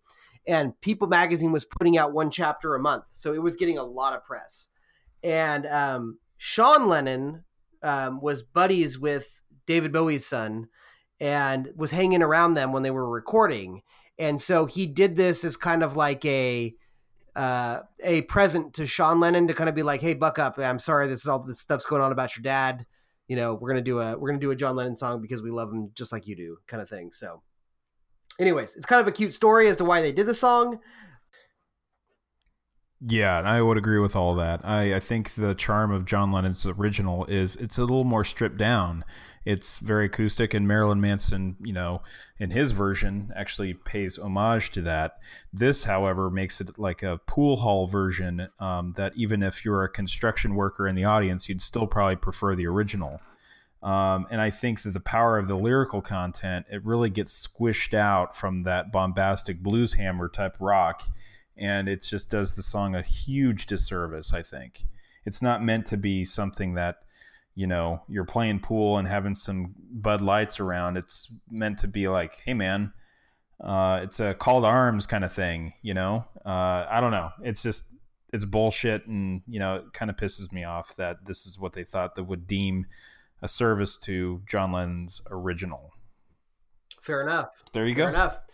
So that brings us to our next song, um, and I'm going to make the claim now: the best lyrics on this album. Not going to say it's the best song, but the best lyrics on this album goes to a song called "Bus Stop." There's a cry that is heard in the city from Vivian Pentecost Lane. Shrieking and till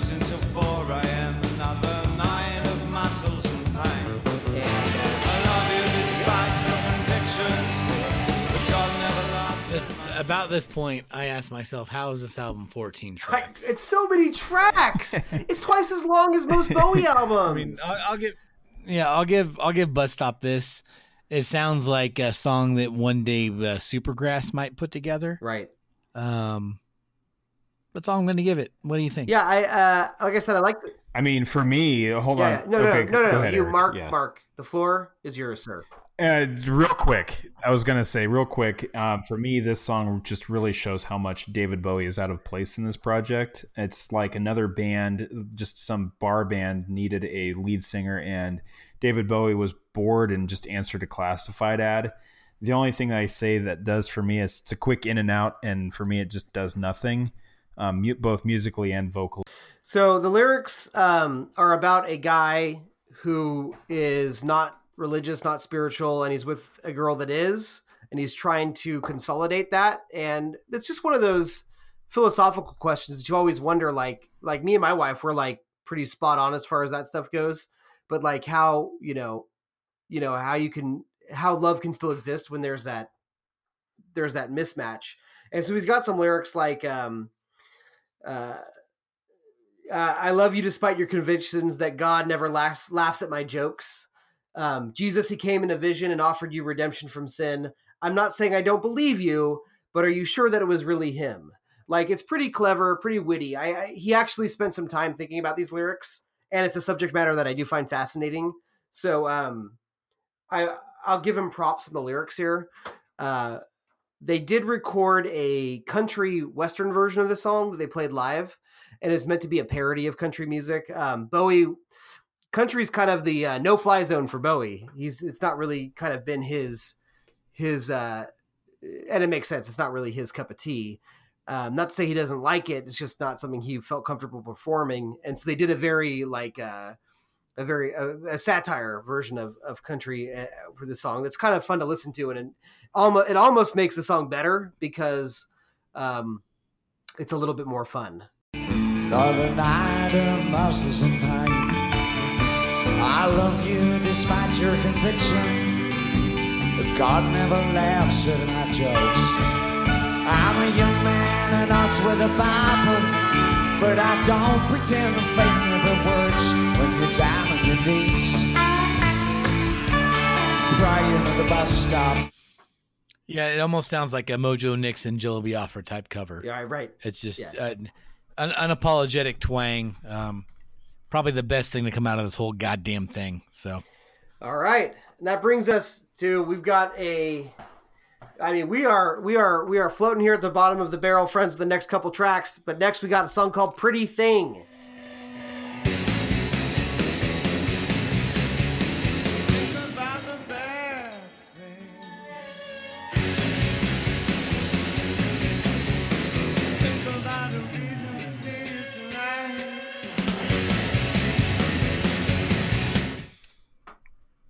Think about the love things. That's a lyric from this song. Think about the love things.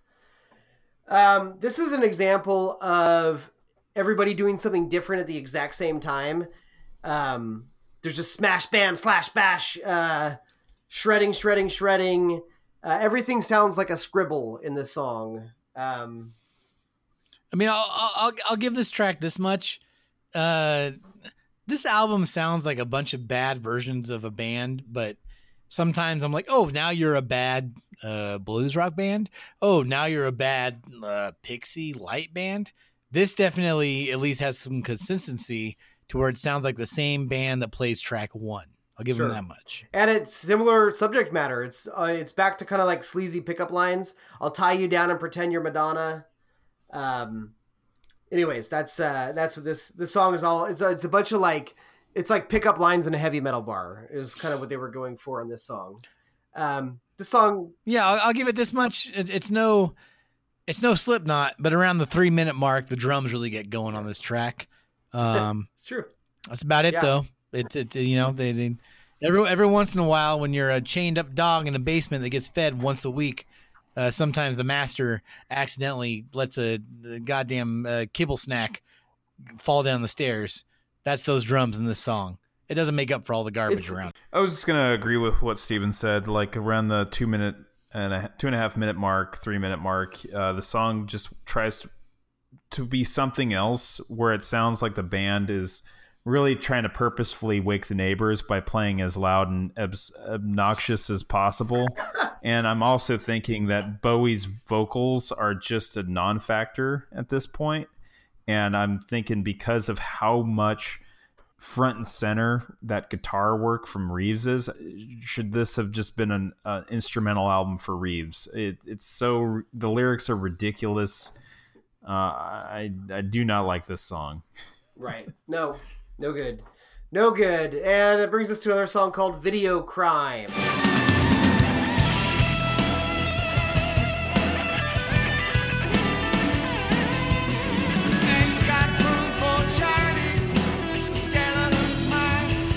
All right, for me, uh, so video crime. Uh, this song sounds like someone tried to explain what hard rock was to a deaf person, and then they recreated it on musical instruments.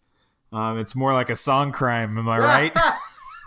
Mark, I know how you feel about herky jerky start and stop songs. I feel like you got a big problem with this song. This song is like start and stop. Well, I mean, if you like self-indulgent guitar playing, I've I got the song for you. You know, it's just it's uh, you know just yeah no. God, do you guys know that Reeves Gabrels was inducted into the Hall of Fame with The Cure? Yeah, yeah, I believe it. This, this irritates me. Uh, so this, uh, But the thing is, like, I don't mind Reeves Gabrels's like e- on some of his later work, it's fine. But but this is just a fucking mess. he was like this. He, you know, on some of these tracks, he's playing his guitar with a dildo. Oh yeah, I thought it was on the second record yeah, that yeah. he did that. Sorry, yeah, you're right. Second record, he had a, he had a vibrator. He was playing with his a vibrator. Yeah, he. I mean, he he's Yeah. got some ideas for how to make cool guitar tones, but um, yeah, he just went. He just kind of went all out over this thing. This song is about. I think I thought I liked the song the first time because uh, Pushing Ahead the Dame had a great article about it where they used just a bunch of images from um, the 80s uh, Freddy Krueger movies because the song is about uh, the violent media uh, corrupting somebody and eventually they become killers themselves which funny enough after the recent shootings a lot of people that don't want to blame guns are blaming uh, violent video games so once again another thing that's uh, that's relevant although bowie wasn't doing it any favors because he well, it's funny. It's funny. It's funny you bring that up because you know Reeves did help do the music on Omikron, the Nomad Soul. So, while we're talking about video games, very nice. Um, his vocal delivery is very black tie white nose noise for the most part until he gets to that that chorus which is just some like offbeat thing. Reeves guitar is so cheesemo in this just just shreds. Uh, the next song is called run. No. uh, also the name of a great Ghostface Killah song. But anyways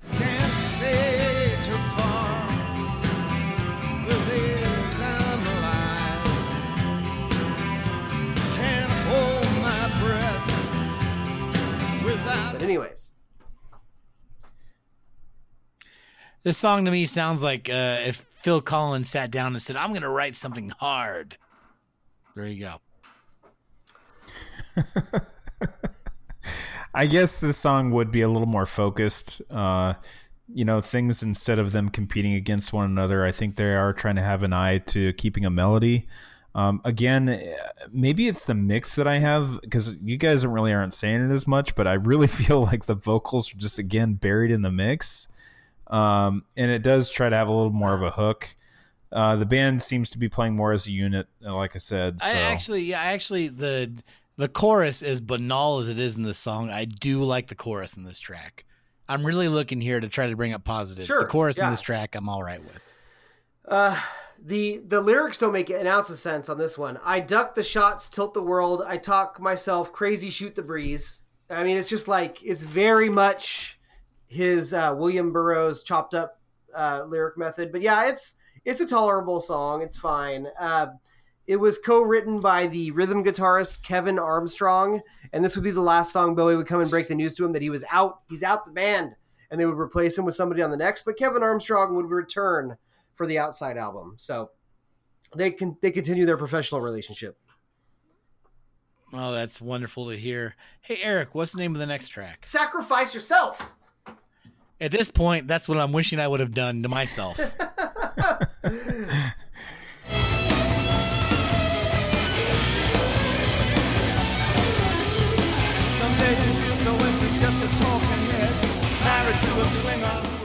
So that was Sacrifice Yourself. Um, the only thing that I really put on here is there's a Klingon reference in this song. There is. And that's it. There is. That's all I have. There is. There is. Married to a What is it? It's it's uh some days he feels so empty, just a talking head. Married to a Klingon. Who could cream him in the press? Well, I certainly hope that um, that new Picard show doesn't just dwell on the the the, the Borg as much because it's it's lazy. Whenever we want to talk about Picard, we go to the Borg. But there was many other episodes of Star Trek: The Next Generation where the Klingon was the focus, and and Patrick Stewart was part of the solution. Anyhow, I hope that Picard coming to the CBS streaming network next year focuses on the Klingons. And that's all I have to say about this song. We're resorting to just doing commercials for things that aren't paying us instead of talking about this track. Oh, ad reads. Uh, It's about it's about as fulfill it's about as fu- doing a job for free that you don't even know if you like or not is about as fulfilling as listening to this album. Uh, this song is like a continuation of the character from I Can't Read, uh, which is basically where Bowie's at right now, just a bored, uh, previously, you know, top of the world respected artist who is bored and scraping the barrel for ideas. That's who the character is. Um, that's what he's singing about. But the good news is that brings us All to our closing track on Tin Machine 1 Baby Can Dance. Baby can drown.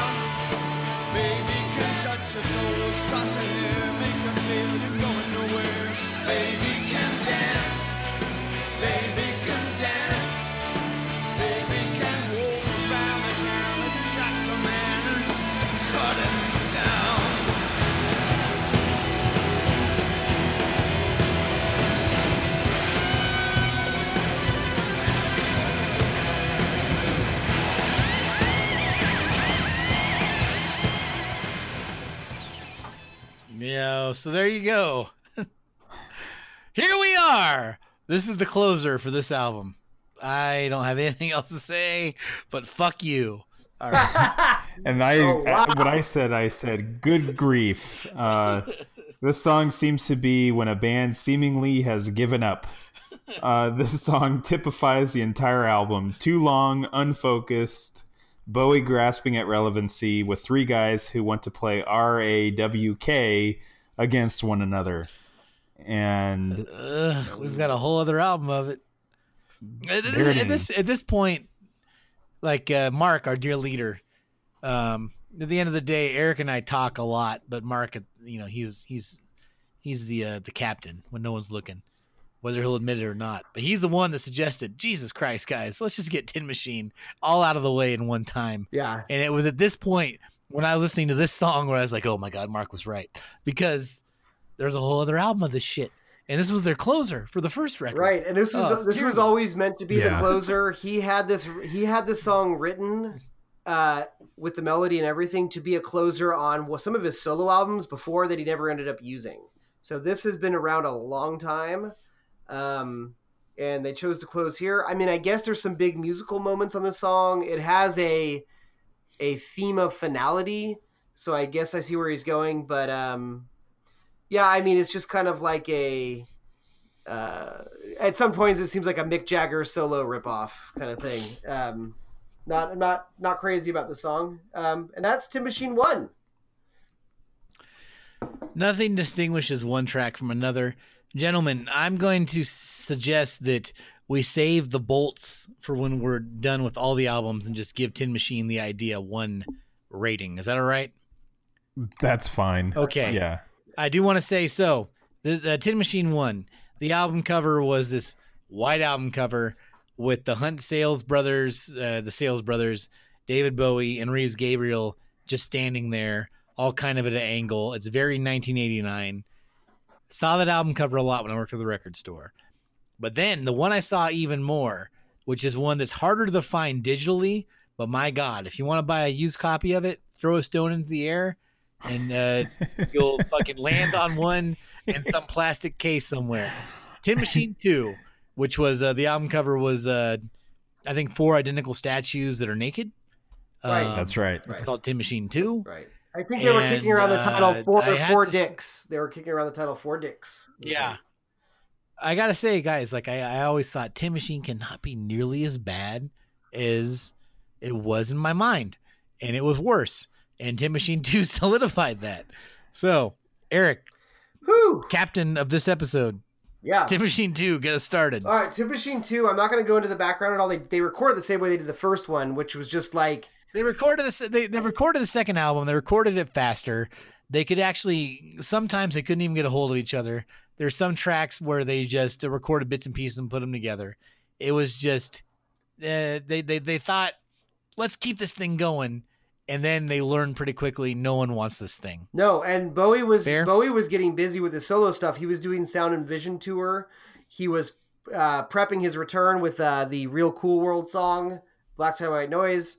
So um, there was a couple songs they're like, we got to put an album out, and we don't have your vocals, and he's like, oh, why don't you sing it? And so we got what Hunt Sales singing on two tracks on here, which we'll get to. Um, yeah, and they couldn't find anybody to sell it. The la- the record label didn't want it. Um, the uh, the author of uh, Pushing Ahead the Dame said people wanted Tin Machine 2 like they wanted Mannequin 2 on the move. Which yeah, and like they, and they, like they were even they were even aspiring for, you know, like a short circuit two, which is not nearly as good as short circuit one, but it's the one we all remember. Right. But instead, we got Tremors four. Ha! It's just not. good.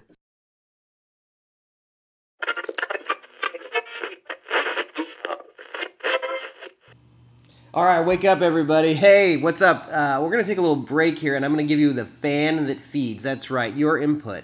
I didn't get a lot of input on the Tin Machine albums, but I did get a, quite a bit of input on the side project bonus. I just wanted to read off a couple um, things. Uh, Aaron Green loves Temple of the Dog, Westside Connection, Down, Traveling Wilburys. He loves Methods of Mayhem, or I guess he's just kidding about that.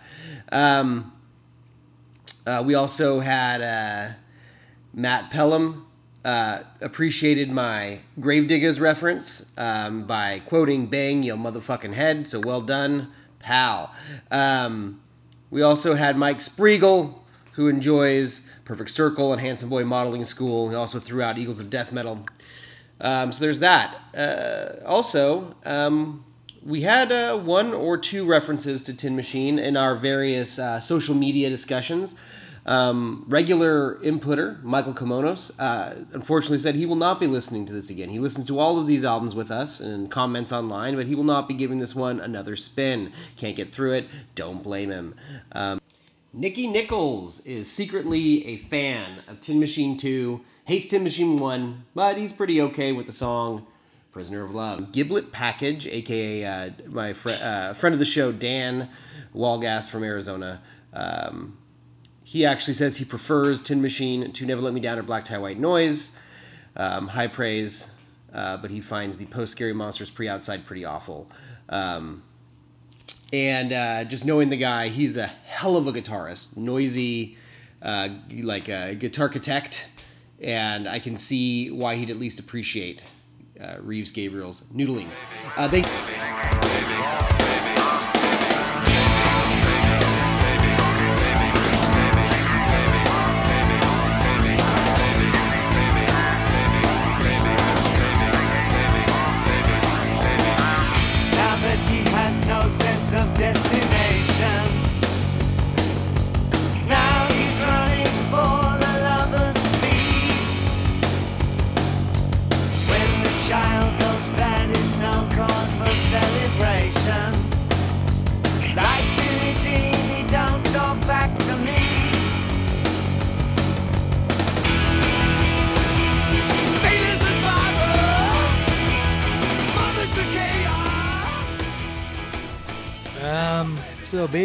Universal. Uh, this is like this track to me. You know, when we did our Nine Inch Nails cycle, which right now, my God, sounds just uh, so nurturing and easy to deal with compared to what we had to listen to tonight. Um, we talked about a lot of mid '90s soundtracks, and this song sounds like one of those songs by a band you'll never think of again. Like this song sounds like uh, the Time Baby Three of uh, the, the the just period end of statement off the Crow soundtrack. It's just by the numbers '90s rock. That's all I got to say about it. Yeah. Um, this was their second single. Um, apparently, David Bowie re-recorded it for potentially released on Earthling, but it, he decided against it.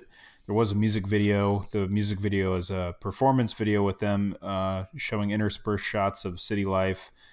I mean, it has a lazy guitar solo with lots of sustained notes. But one thing that's worth mentioning is that Reeves was extremely obsessed with "Pretty Hate Machine," Yeah, uh, Nine Inch Nails true. record, and uh, I was hoping as I was preparing for listening to this album, like, okay, let's see if maybe some of that influence rubbed off, and uh, it did not.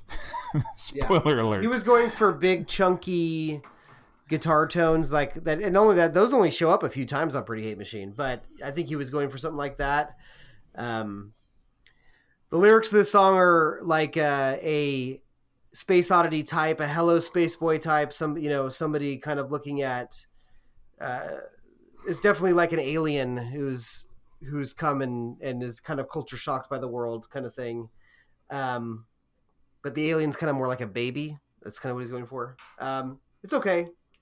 Uh, this is less of a mess than most of their songs. There seems to be more focus to it, which makes this in the toler- tolerable realm. That I would agree with. Yeah. Um, Yeah. Not a good song, is it? But it's not. It's not so much a mess. You can follow it. So there you go. Yeah. All right. Uh, so let's go into number two, which is one, One shot. shot. No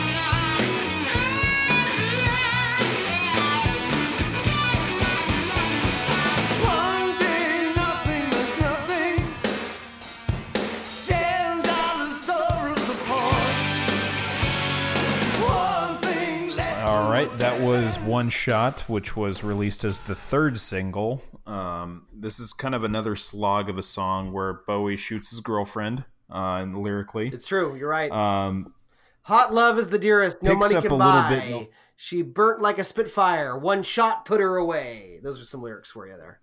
yes. This is very yes, this is a very blues hammery song. Um, it does have some good rising action towards the bridge. I'll give it that much.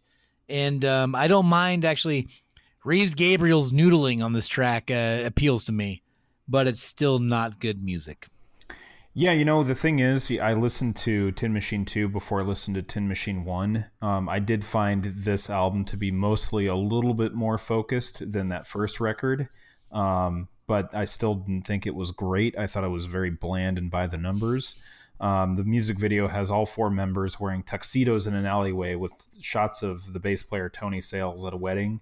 Um, and uh, it's just it's so fucking cheesy, man. I, I- I feel like I should be listening to Ugly Kid Joe or something if I wanted to listen to '90s music. Well, that gets me back to saying it sounds like Crucial Taunt. It's just it's such a like ridiculous version of a rock band from the early '90s. It's just bad. It's just every cliche you can think of. Um, I will give them this much. Yeah, the second album, the first album, they were proudly saying, "Oh, you know, we recorded every you know a song a day." And we're like, yeah, it sounds like it. The second album seems like they took their time maybe more because they couldn't get together, but that doesn't mean that it's good. No, no. You know, yeah, based off our last few episodes, I really do feel that whenever we bring up like when we were talking about on um, Black Tie White Noise, how he kept bringing up how it was his, it, you know, it was his new Scary Monsters, or how he did a bookend track. We we talked about Scary Monsters along a lot, and it, oh, there we go. We roll Scary Monsters. Okay, so the hell we are in right now with Tin Machine and talking about Tin Machine so much. If karma existed or any kind of topic existed that would influence the diamond dice, where do you guys think it might be blown based off what we're talking about tonight? Because I think I think if you were to do continuity wise, all this bashing of Reeves Gabrels makes me think we're going to jump to either oh god, have to listen to hours next, or hopefully listen to outside next. Possible. I'm thinking It's outside. possible. Or just something Yeah. not even not even in the same realm. Or go back to some of that early like man who sold the world stuff that we haven't talked about. We'll see. No, no, he's only there's only three options for uh, Reeves Gabriel. It's uh, outside Earthling and Hours, if I, uh, I think. Right. So anyhow, keep going. What's the next, The next, next track? track is "You Belong in Rock and Roll."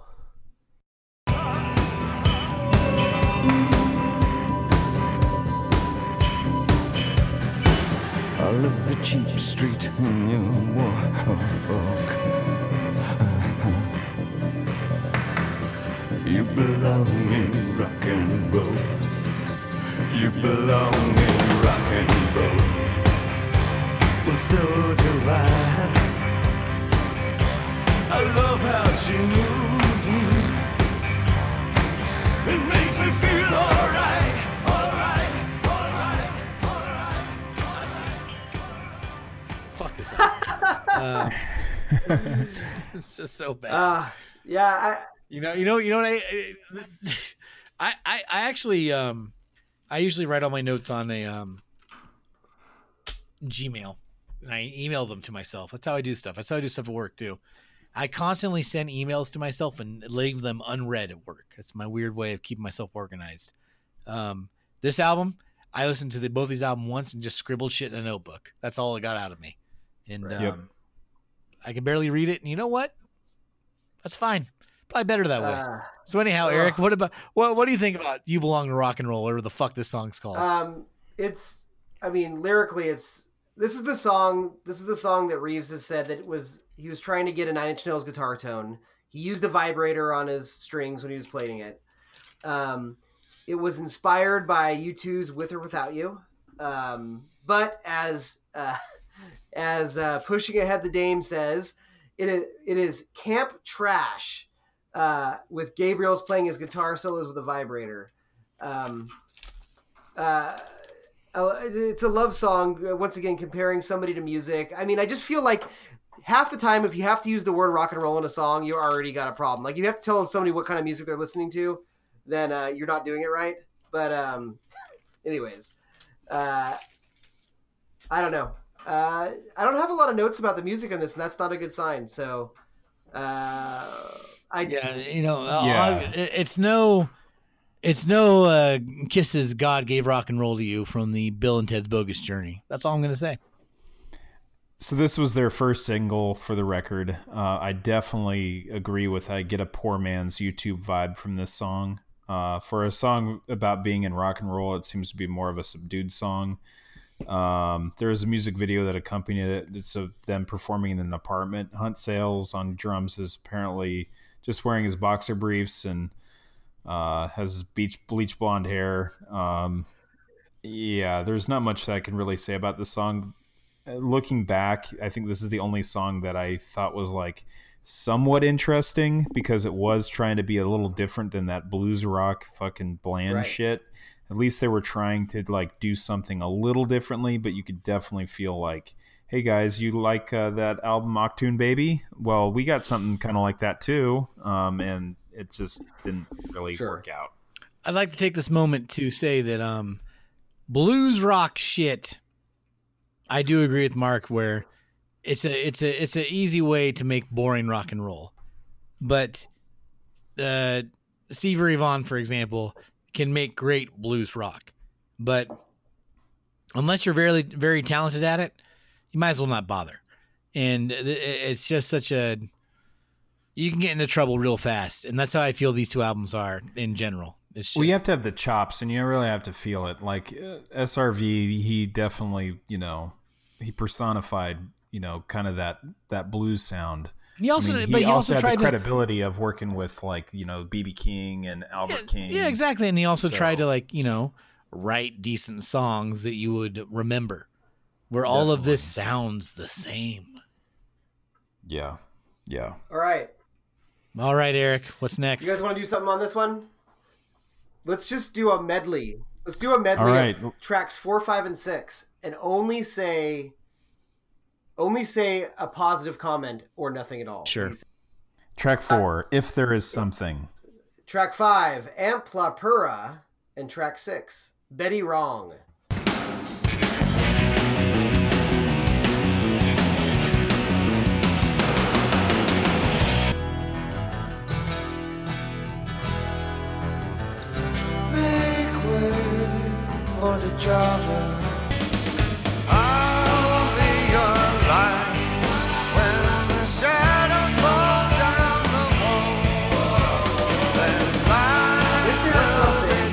Roxy Music cover. Uh, my wife uh, is really into Roxy Music. We're gonna go see Bryan Ferry uh, this month do Avalon, which is a good album. Um, this song is a great Roxy Music song. Um, Bowie definitely plays it. And Bowie's a good match for Roxy Music. Um, I don't know if the rest of the band is, but Bowie can definitely does a good a good Bryan Ferry. There you go. Um, I'm gonna go ahead and um, hold my thoughts for the next three songs because I All right. all think that they are pretty forgettable. Yep. Uh, Amlapura, yeah, it was inspired by a vacation he took to Indonesia, and he actually did a version of the song where he sang it completely in Indonesian or wh- whatever language they they speak there. Um, inspired by I said a that it statue- sounded like a like a bad porno for pyro song. That's all I said. Oh, there you go, there you go. All right.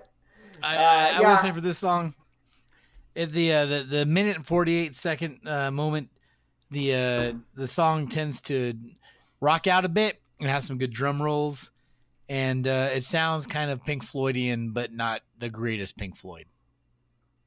I was gonna say there are moments that sound like it could be on the Buddha of Suburbia. There were moments that, that made me think of that. I can see that. That one. All right, keep going. Yeah. Keep going. Move so forward. yep, and then and then the next of the of these uh, these three middle songs is Betty Wrong, um, which is actually used in a soundtrack to the 1990 Australian film The Crossing with Russell Crowe. Never heard of it. Good movie. I've Oh, no? I've actually nope. You know what, Eric? I'm thinking of the Crossing Guard. Never mind. okay. Uh, they overdubbed this song like crazy with uh, saxophone cameos and wood blocks in this song. Um, there is a live version of this where they go over 10 minutes long, uh, array at this song. Um, it's very R&B-ish with tenor saxophone, got a little 50s thing to it. I do like the hook on this song. It's one of the few moments I actually think Tin Machine is catchy, which never happens. So there's my there's my positive. We're talking about uh, what, what song we're talking about? Betty. Betty wrong. By the way, like uh, again, back to work. Sometimes at work, I fly off the handle when we're in a meeting and we're talking about a project, and then someone says, "Wait, well, what project?" Yes, I'm doing that because this feels like work. This is fucking painful. Um, what, what's the song called? Betty Wrong. Yeah. That's right. Okay, my notes here say um, it's a good groover. It moves forward. It sounds like a four non blonde song, but that's uh, not a problem. Um, Reeves Gabrels's guitar kind of does some good. Uh, you guys know I like it when a guitar vocalizes. I kind of see that in the song. Sometimes during the chorus, the guitar is vocalizing behind it. And uh, at the uh, two minute, 13 second mark, there's a good guitar fill. There you go. That's about as uh, positive uh, as I'm getting. There you go. All right. Well, no more rules for the next one. The first album, he told us Bowie he can't read. Well, this song's called "You Can't Talk." The streets. Coming home, so lay the table. Look at and call you over, under, out. I was small holding hands in the dark. Kissing kissing cousins, kissing.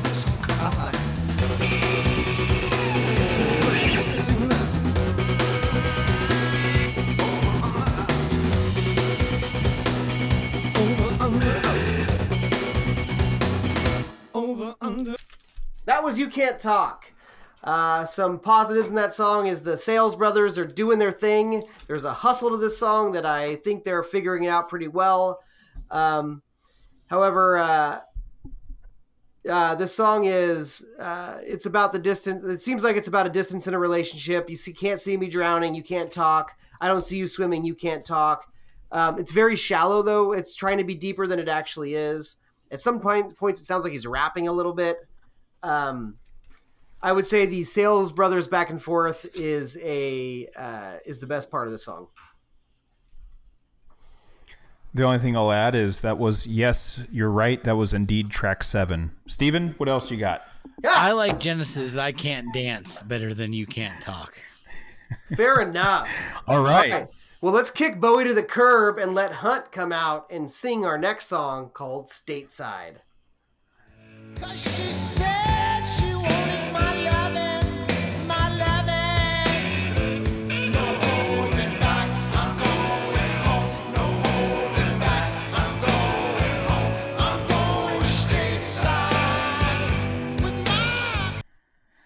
Well, that was Stateside, uh, which was a Cialis commercial come to life. Steven, what do you got? This is actually this is actually my favorite song on the album. what? Oh my god. Come on. No, come on, both of you. Like, really.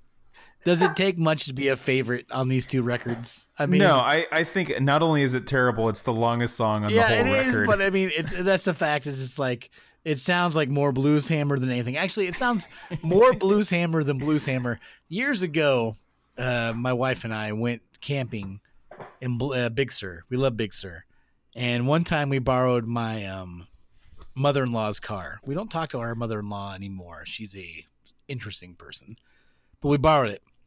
And have you guys ever heard of Atlanta Rhythm Section? yeah. Okay. Yeah. They have a song called Imaginary Lover. And um, we were driving back from a week of just drinking in the woods, good camping times.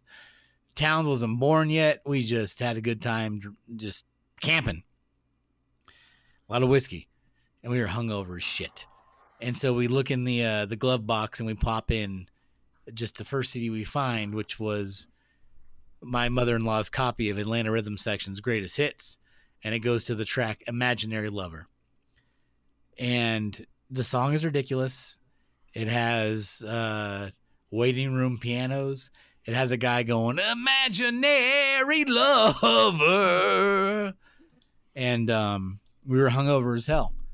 But the cocktail worked perfectly, uh, audibly, to where to this day I love that song, even though more of it's a memory than anything else. Anyhow, the song's incredibly cheesy. The vocalist doesn't know what he's doing, and the guitarist is just trying his best to just uh, put his dick on the stage. And that's how I feel about whatever the stateside nonsense is. So there you go. Yeah. Okay. I couldn't put anything. I mean, I just found his singing pretty painful, and I, I, find his. What do you? I think his singing belongs in this band more than David Bowie's does. I that's fair. I think they should have gone on And as that, a and if it was yeah. Exactly, then I wouldn't have had to listen to this fucking Yeah, thing. exactly. Fuck. fucking Thank you, Mark. Thank you, Mark. Yeah. I mean, I would say, I would say, white, I would say, White Boy Blues is lower on my list of stuff I enjoy, and this is a this is a a lock stock example of that. Um, the next track is called "Shopping for Girls."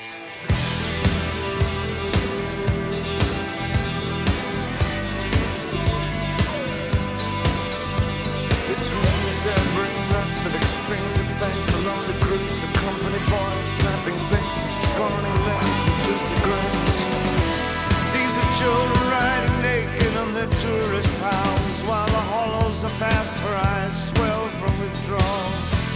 As he lies on a mattress in a rat-infested room talking about his family and the cold back home. Between the dull, cold eyes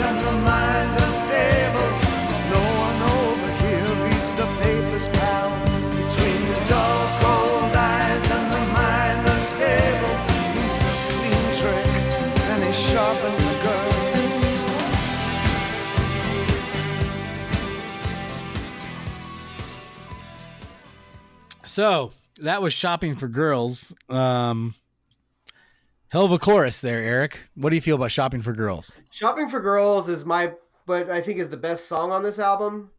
Um, it is a, it's about child prostitution. It was inspired by a article that Reeves' wife wrote. She is an accomplished uh, investigator.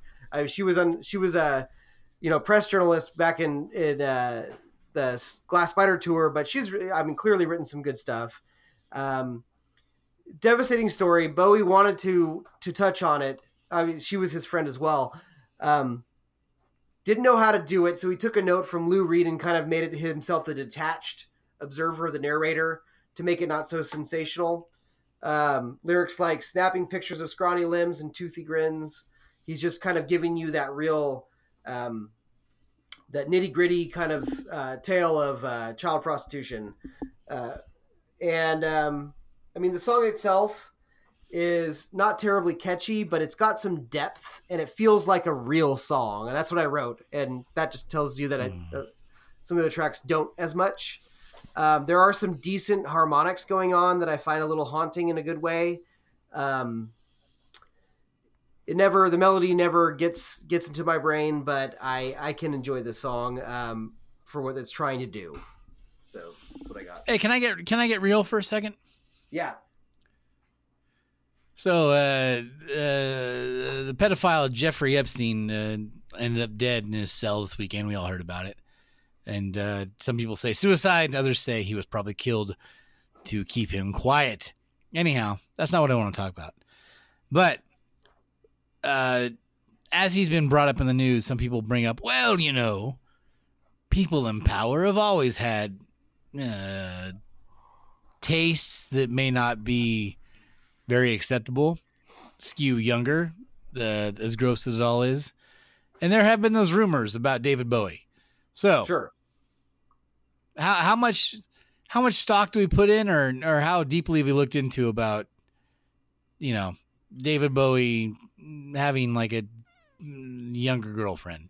Well, I, don't know. we haven't talked about I- that. Much I always try to mention it because I feel like almost every album in the 80s, he's got a song about being the jaded older guy with a younger girlfriend in a scene kind of thing. Okay. Um, you know, I think it's. I don't know. It's a great question. I mean, I think it's always within legal realms, but still, you know, could be probably considered maybe creepy to some to some people. I I, I don't know. As far as wrongdoing goes, I think that's in the eye of the beholder, so to speak. Um, Well, the thing I, I, I see is always just like I I have never seen some kind of smoking gun, but I feel that it's more well he's David Bowie. Of course, he probably fooled around with younger people more so than ever any like circumstantial evidence. You know, right. uh, maybe that's you know I'm not trying to say hey send me your tips or anything. That's just I'm not blind to the fact that one of my favorite rock stars, you know, hey listen, I listen to Led Zeppelin too. I'm pretty sure Jimmy Page was uh, you know had a lot of long nights that are terribly gross, but Right. I've never seen. But Right. anyhow, I'm not trying to bring the show down, but it's not like we've had anything better to talk about besides a couple of Yeah, terrible it's- records. It's worth So- it's worth it's worth a mention. Absolutely. The next song, a big What's Hurt. next? Big hurt.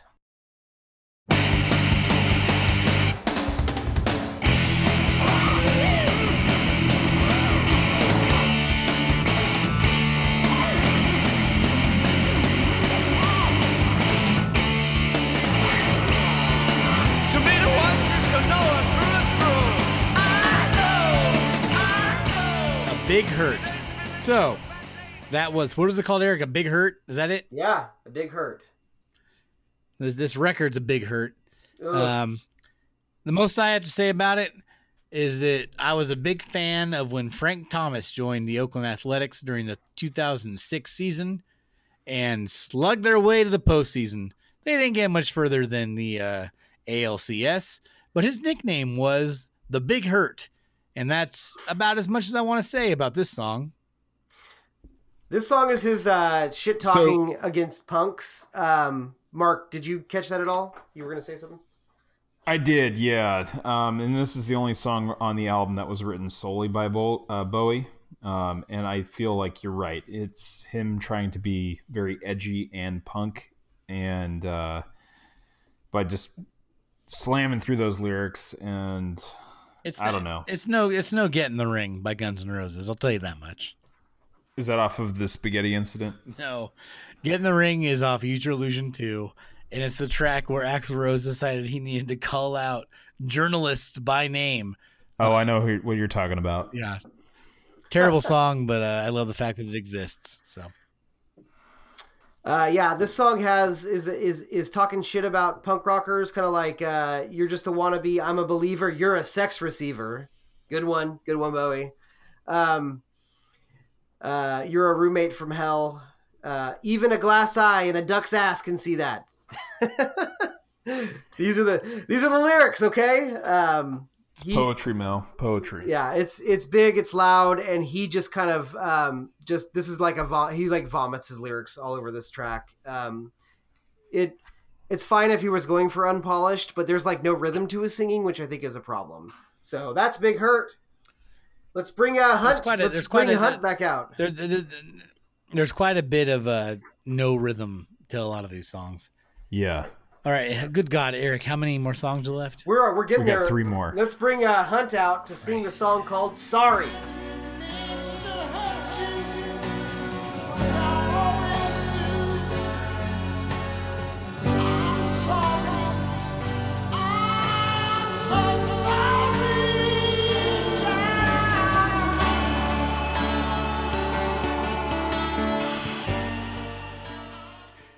So that was sorry. And um, the entire song, they just kind of keep saying, like, I am sorry in various ways. And yes, they should be apologizing to us. We should be apologizing to you for making you listen to us talk about this album. That's all I have to say. Yeah. Uh, I w the only thing I would add is not even the band Extreme on their worst day sound this bad. Ha! Uh, one could say that this song has the most heart of all the songs on the album because uh, Hunt Sales knew he was letting down Bowie. Hunt Sales' drug problem was getting out of control. It's rumored that's why they never made a third Tin Machine. I'm sure there's many other reasons like record sales, nobody wanting to put out their albums, and it just being a very bad band. But uh, Hunt's drug Bowie's inability to stop Hunt from furthering his drug problem was a sore spot in the group. Uh, Carlos Alomar has has, uh, has definitely uh, uh, verified that in, in subsequent interviews, and so in a way, this song is Hunt Hunt's just whole perspective. Like I am what I am. It sucks, and I'm sorry, and it makes it very depressing to think about. But um, it's been speculated that's what this song is about. So Well, I'll give him this much. Um, that that's terrible that Hunt took this burden upon himself. But you know, at least we, sure, we can pretend that we didn't get a third album because of other people's drug use. But and we all know that it was just because this experiment should not have gone any further than it already did. So that's fine. that's right. All right, track twelve. Goodbye, Mr. Ed. Some things are so big, they make no sense. History so small, people are so dense. Someone sees it all. Goodbye, Mr. Ed. Never mind the pistols, laid the golden eggs. Others came to hatch them outside the pale. Someone sees it all. Goodbye, Miss Red. So that was Goodbye, Mr. Ed. I kind of like David Bowie's uh, oddball Cockney singing. This is a kind of a prelude to Buddha of Suburbia, one of the better songs off the album. All right, yeah, I basically say it's a bland song that waves goodbye to American cliches in the lyrics. Uh, the last minute kind of turns into a different jam session, but it's uh, my estimation, it's still not good. Um, but that's all I got for this one. Yeah, I mean, I, I, it's fine. I, I, I like that. Like the goodbye to the '50s kind of thing is. Uh, the '80s was all about glorifying the '50s, so I think that that needed to be said. Um, he's talking about the Manhattos, which was a what he thought the Native Americans that live in Manhattan were called. That's not actually what they were called. Um, but uh, there was a belief somewhere in here in the in the writings of them over the years that there were suicidal ghosts that uh, jumped jumped out of like ghosts of these natives that would jump out of skyscrapers in Manhattan, and uh, that that kind of imagery comes up in the. Never mind the pistols; they laid golem eggs. Others came to hatch them outside the pale. Once again, he's referencing this kind of new form of music that's coming through, um, destroying the stuff of the old. Uh, song's tolerable, but not not a great song, but tolerable. All right, and then the last hidden track was Hammerhead. That's right.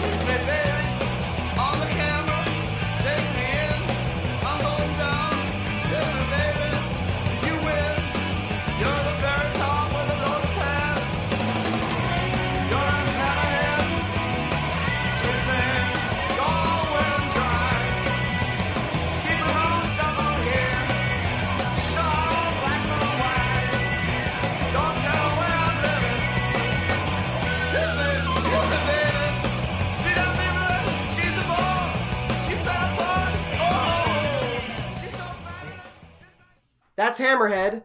Hammerhead was existed with lyrics as a B side to uh, the Big Hurt. Um, wait, no, not yeah, Big Hurt. Um, and they just used the instrumental part as the outro to this album. Um, there's a just a a Reeves Gabrels tantrum going on in the background and some Bowie saxophone, and uh, always like an outro, an instrumental outro to an album. But I was just probably just happy that it was the outro to this album.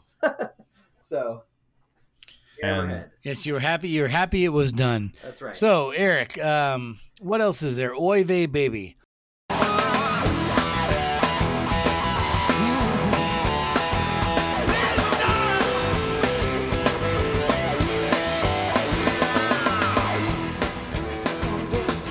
skinheads are getting school with a beating on blacks with a baseball bats cause racism back in rule. White trash picking up Yeah, I listened to it. Uh, a lot of the writing I read about Tin Machine said that their live show was really where it was at. You, they had an energy about them. You could see why Bowie was really enjoying this project. You can kind of hear that in Oy Vey Baby and some of the live footage I saw. Um, but it's not enough. I mean, yeah, you can hear it. It kind of, without the bad production and just live production, it almost does them more favors. But it's not enough to get me to, I'm not buying into it just yet.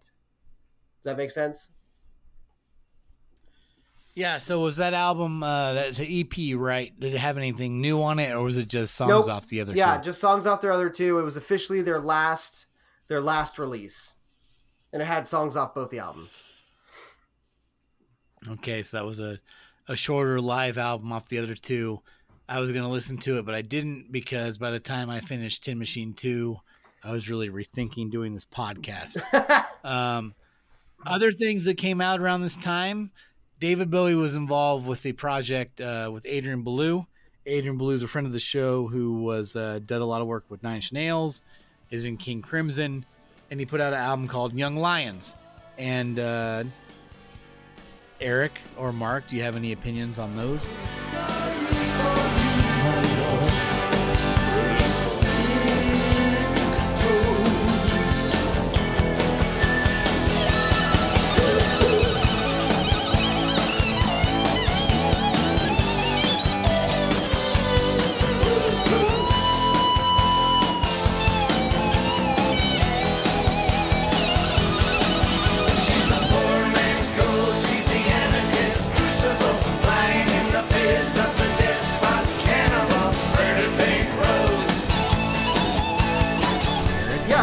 Pretty pretty pink uh, was it pretty pink rose um, it's kind of a fun song they're duetting uh, shredding and they're both singing on it. Uh, Adrian Belew, I'm not crazy. I mean, I'm not crazy about his singing on this song. It definitely sounds like an '80s, an '80s rock guy. But um, I like the song. I like the song better than anything on Tin Machine. I'll tell you that. Um, it's got a lot of energy to it. They're having a lot of fun. Um, so uh, The the other track was Gunman. Gunman. I like that one Gunman. better. Did you Actually, listen to Gunman? I do. I kind of like that one better. It's got like big drums, um, very interesting music uh, to it. I, I, I like I like Gunman quite a bit.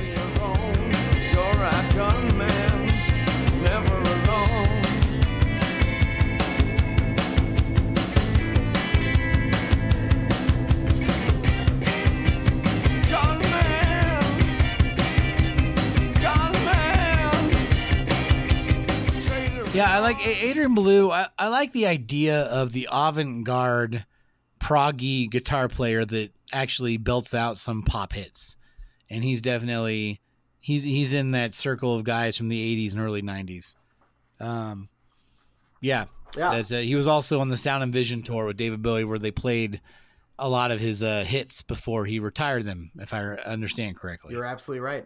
Um, Also, another song they did. there's a couple of uh, so the, go ahead. I was gonna say, Tin Machine proper did a instrumental track called "Needles on the Beach" for a surfing compilation album.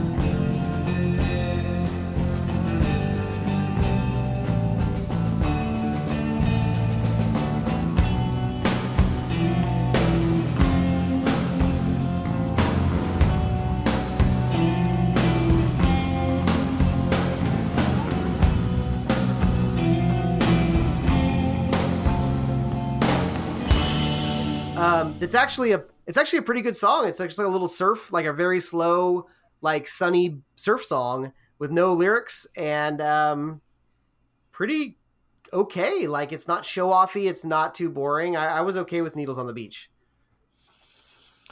Well, it's a shame that they didn't pick those needles up and continue on. They released an EP with this song. It's his cover of Bob Dylan's Maggie's Farm. Did you guys listen to this? I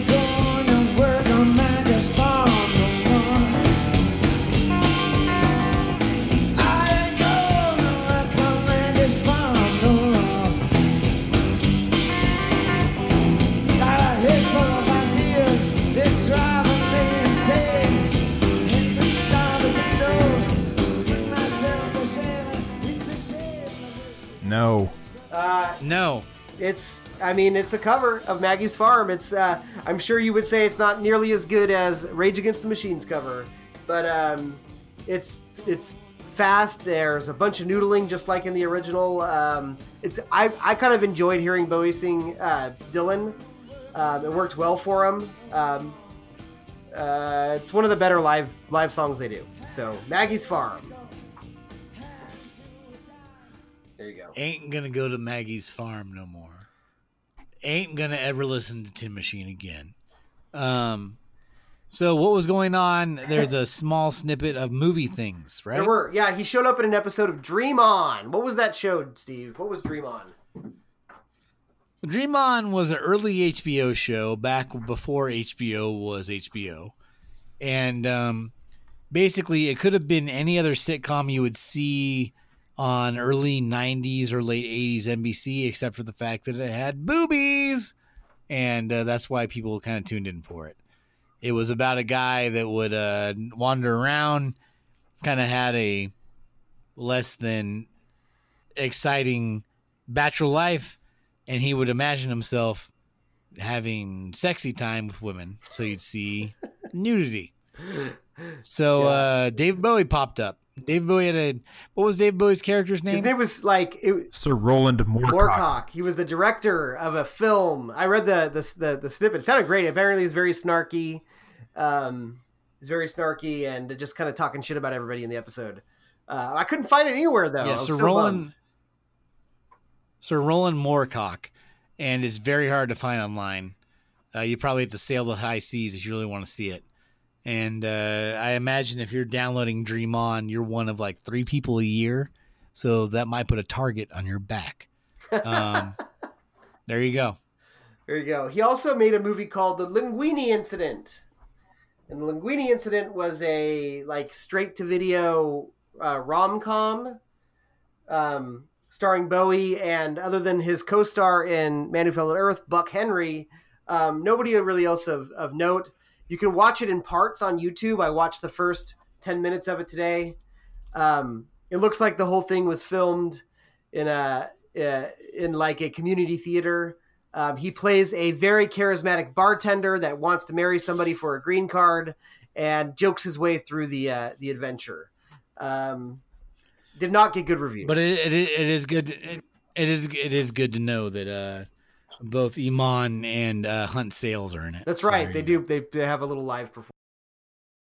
But did you also talk about No, Firewalk? I was going going to to say that was the best thing he did during this era. Uh, David Bowie showed Okay. up in Da- David Lynch's uh, uh, Twin Peaks sort of prequel, Fire Walk with Me, which ended up uh, informing the entire Return uh, 2016 series that or 2017 series that changed all of our lives. So good. Um, and uh, yeah. I, I hate I hate I hate to bury I hate to bury Twin Peaks talk at the end of an episode where many people probably tuned out by now because this album is ridiculous yeah. that we were talking about. But uh, yeah, no. If anything good came out of this, thank you, Mark. It was the uh, the David Lynch David Bowie collaboration to where David Bowie showed up in Firewalk with Me, which ended up steering Twin Peaks in a whole other direction. Twenty five ish years later, and uh, yeah, uh, Twin Twin Peaks is a wonderful Yeah. thing. Yeah. I mean, his whole his whole character, Philip uh, Philip Jeffries, uh, is only in one scene, but it's an important scene, and it's actually a character that has so much weight to it that it informs the whole timeline of the, of the return in a very interesting way. And he was supposed to actually show Yes. up in the return, but he passed away. Uh, well, he was still Is alive that while they were filming, but he said he said something like, "Oh, I didn't like my accent in the original" or something like that. Um, but really, I mean, it, David Lynch pretty much knew it was because he was very sick at that time But and knew way- that he wasn't going to be able to get in. Like t- filming wise, he, he could have got him in there, but Got it. But the way they got his character in there uh, informed what they were doing with the return, and it works. Absolutely, absolutely, it does, it does. Absolutely. All right, well, let's give it. Let's give Tin Machine Absolutely. our Boltonings. What do you got?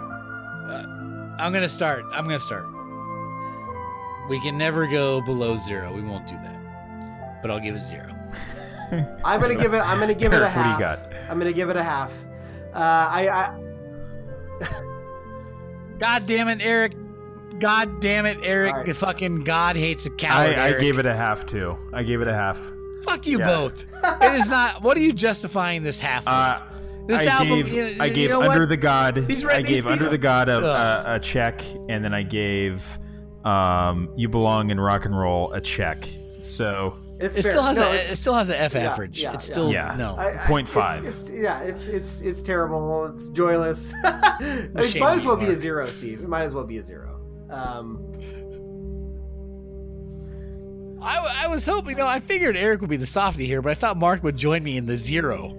But uh, I mean, it, it came damn close. I mean, like I had to put it on further review. I mean, I since it's David Bowie I'm talking about here. I mean, if this was not David Bowie anywhere near Mark, this, I I, I, zero yeah, I all think the you way. were saying you were But- thinking about a zero last weekend when we all hung out, but I I I, I think yeah I I, I did, yeah. I just felt like there was there was it wasn't completely But void, but mostly void, gentlemen. and it was infuriating. listen, but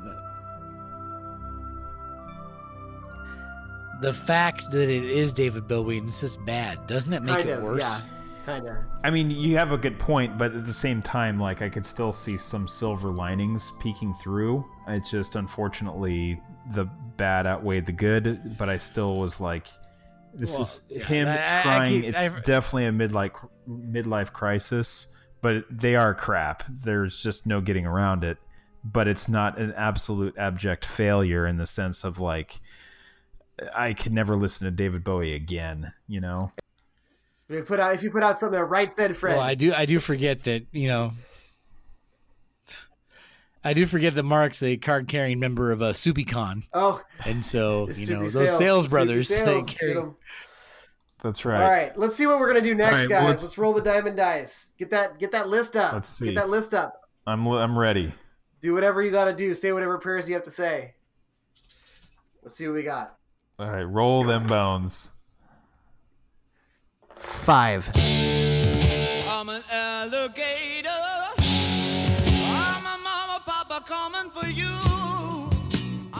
Rise and fall of Ziggy Stardust and the Spiders from oh. Mars. Oh, All right. see, All right. there you go. That's nothing to do. That's nothing to do with Reeves Gabrels, but that's almost as good as it gets. There besides doing scary monsters. All so there, there we are. Ziggy. Oh, oh, how painful is it going to be to listen to one of the greatest rock albums of all time? This is okay, fine. this is Now we're back on That's track. right. That's Oh. right. Let's, wa- let's All right. wash our mouths out with soap. This is this is this is literally. Yeah, this is literally. I think it had to be this record, or we would have broke up the podcast, much like he broke up the Spiders from Mars, because I just. Oh, that's great. All right, all right. back on So, track. I get to. I you see. No, wait, well, hold on, hold on. Now think about it. Now think about this. Earlier, earlier I said, how do you guys think that somehow this might uh, send a future vision through? It'll pre, you know, pull the the dice into one direction or the other. When we were talking about Corey Taylor covering Moon Age Daydream, it picked this album. There you see? go. You I mean, it's also giving us a good one, bad one, good one, bad one, because we went from Black Tie White Noise to Scary Monsters to Tin Machine to Rise and Fall. So we'll see if uh, if uh, you know Ziggy Stardust after this goes right to either number one, The Laughing Gnome, or right down to number twenty three. So it giveth and taketh away. Um, so anyhow, thank you for listening out there in Radio Land. Um, this has been Mark and it's way too late So these two have to work in the morning. Uh, so let's get everyone to bed. Um, so anyhow, thanks again, and we hope we brought you closer to pod.